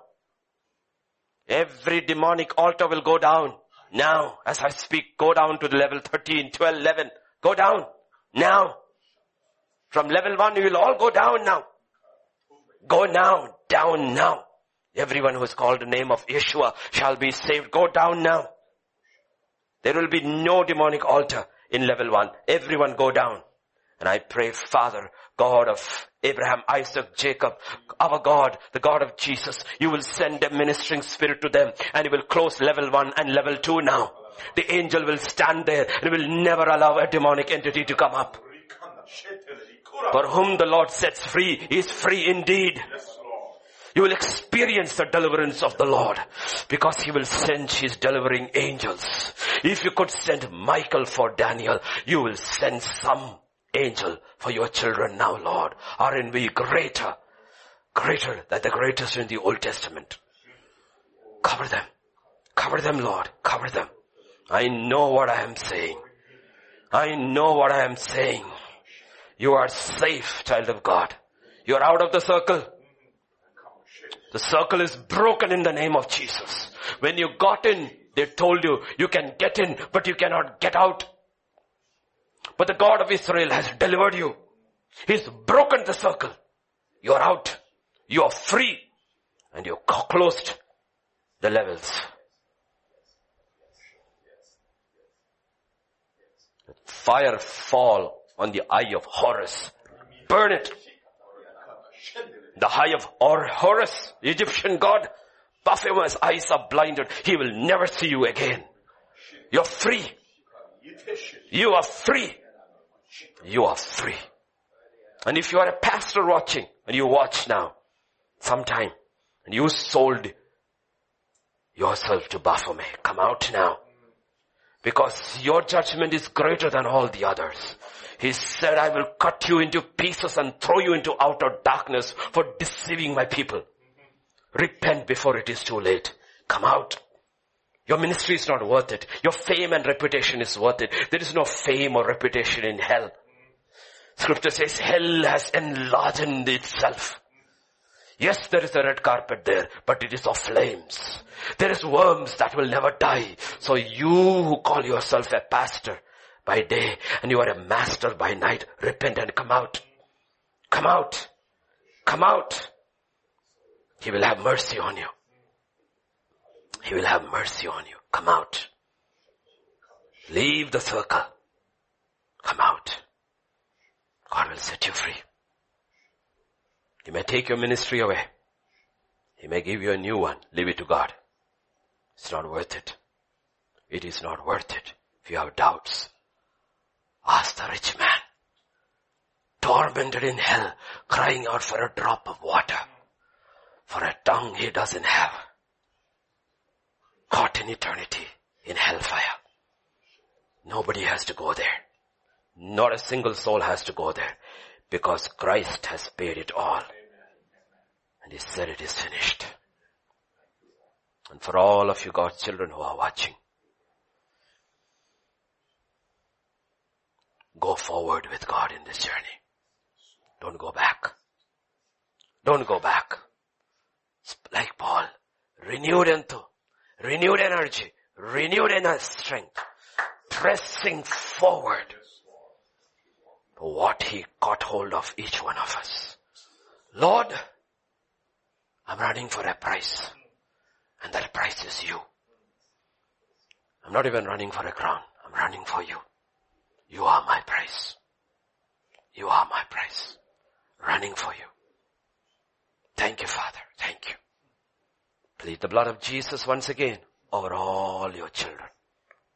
Wherever they are. Children. Speak healing into everybody. Anybody who is watching has been contaminated by this virus. The virus will leave in Jesus' name. Amen. Amen. If you have surrendered your body to the Lord, it is written, the body for the Lord and the Lord for the body. The body for the Lord, it is written. It's a new covenant promise. Oh, Not an old covenant promise. New covenant. Body for the Lord, the Lord for the body. It doesn't matter what your illness is. Where it is corona, hives, Lyme's disease, HIV, AIDS, it's irrelevant. It is written, I'm the God who forgives all your iniquities and heals all your diseases. Both.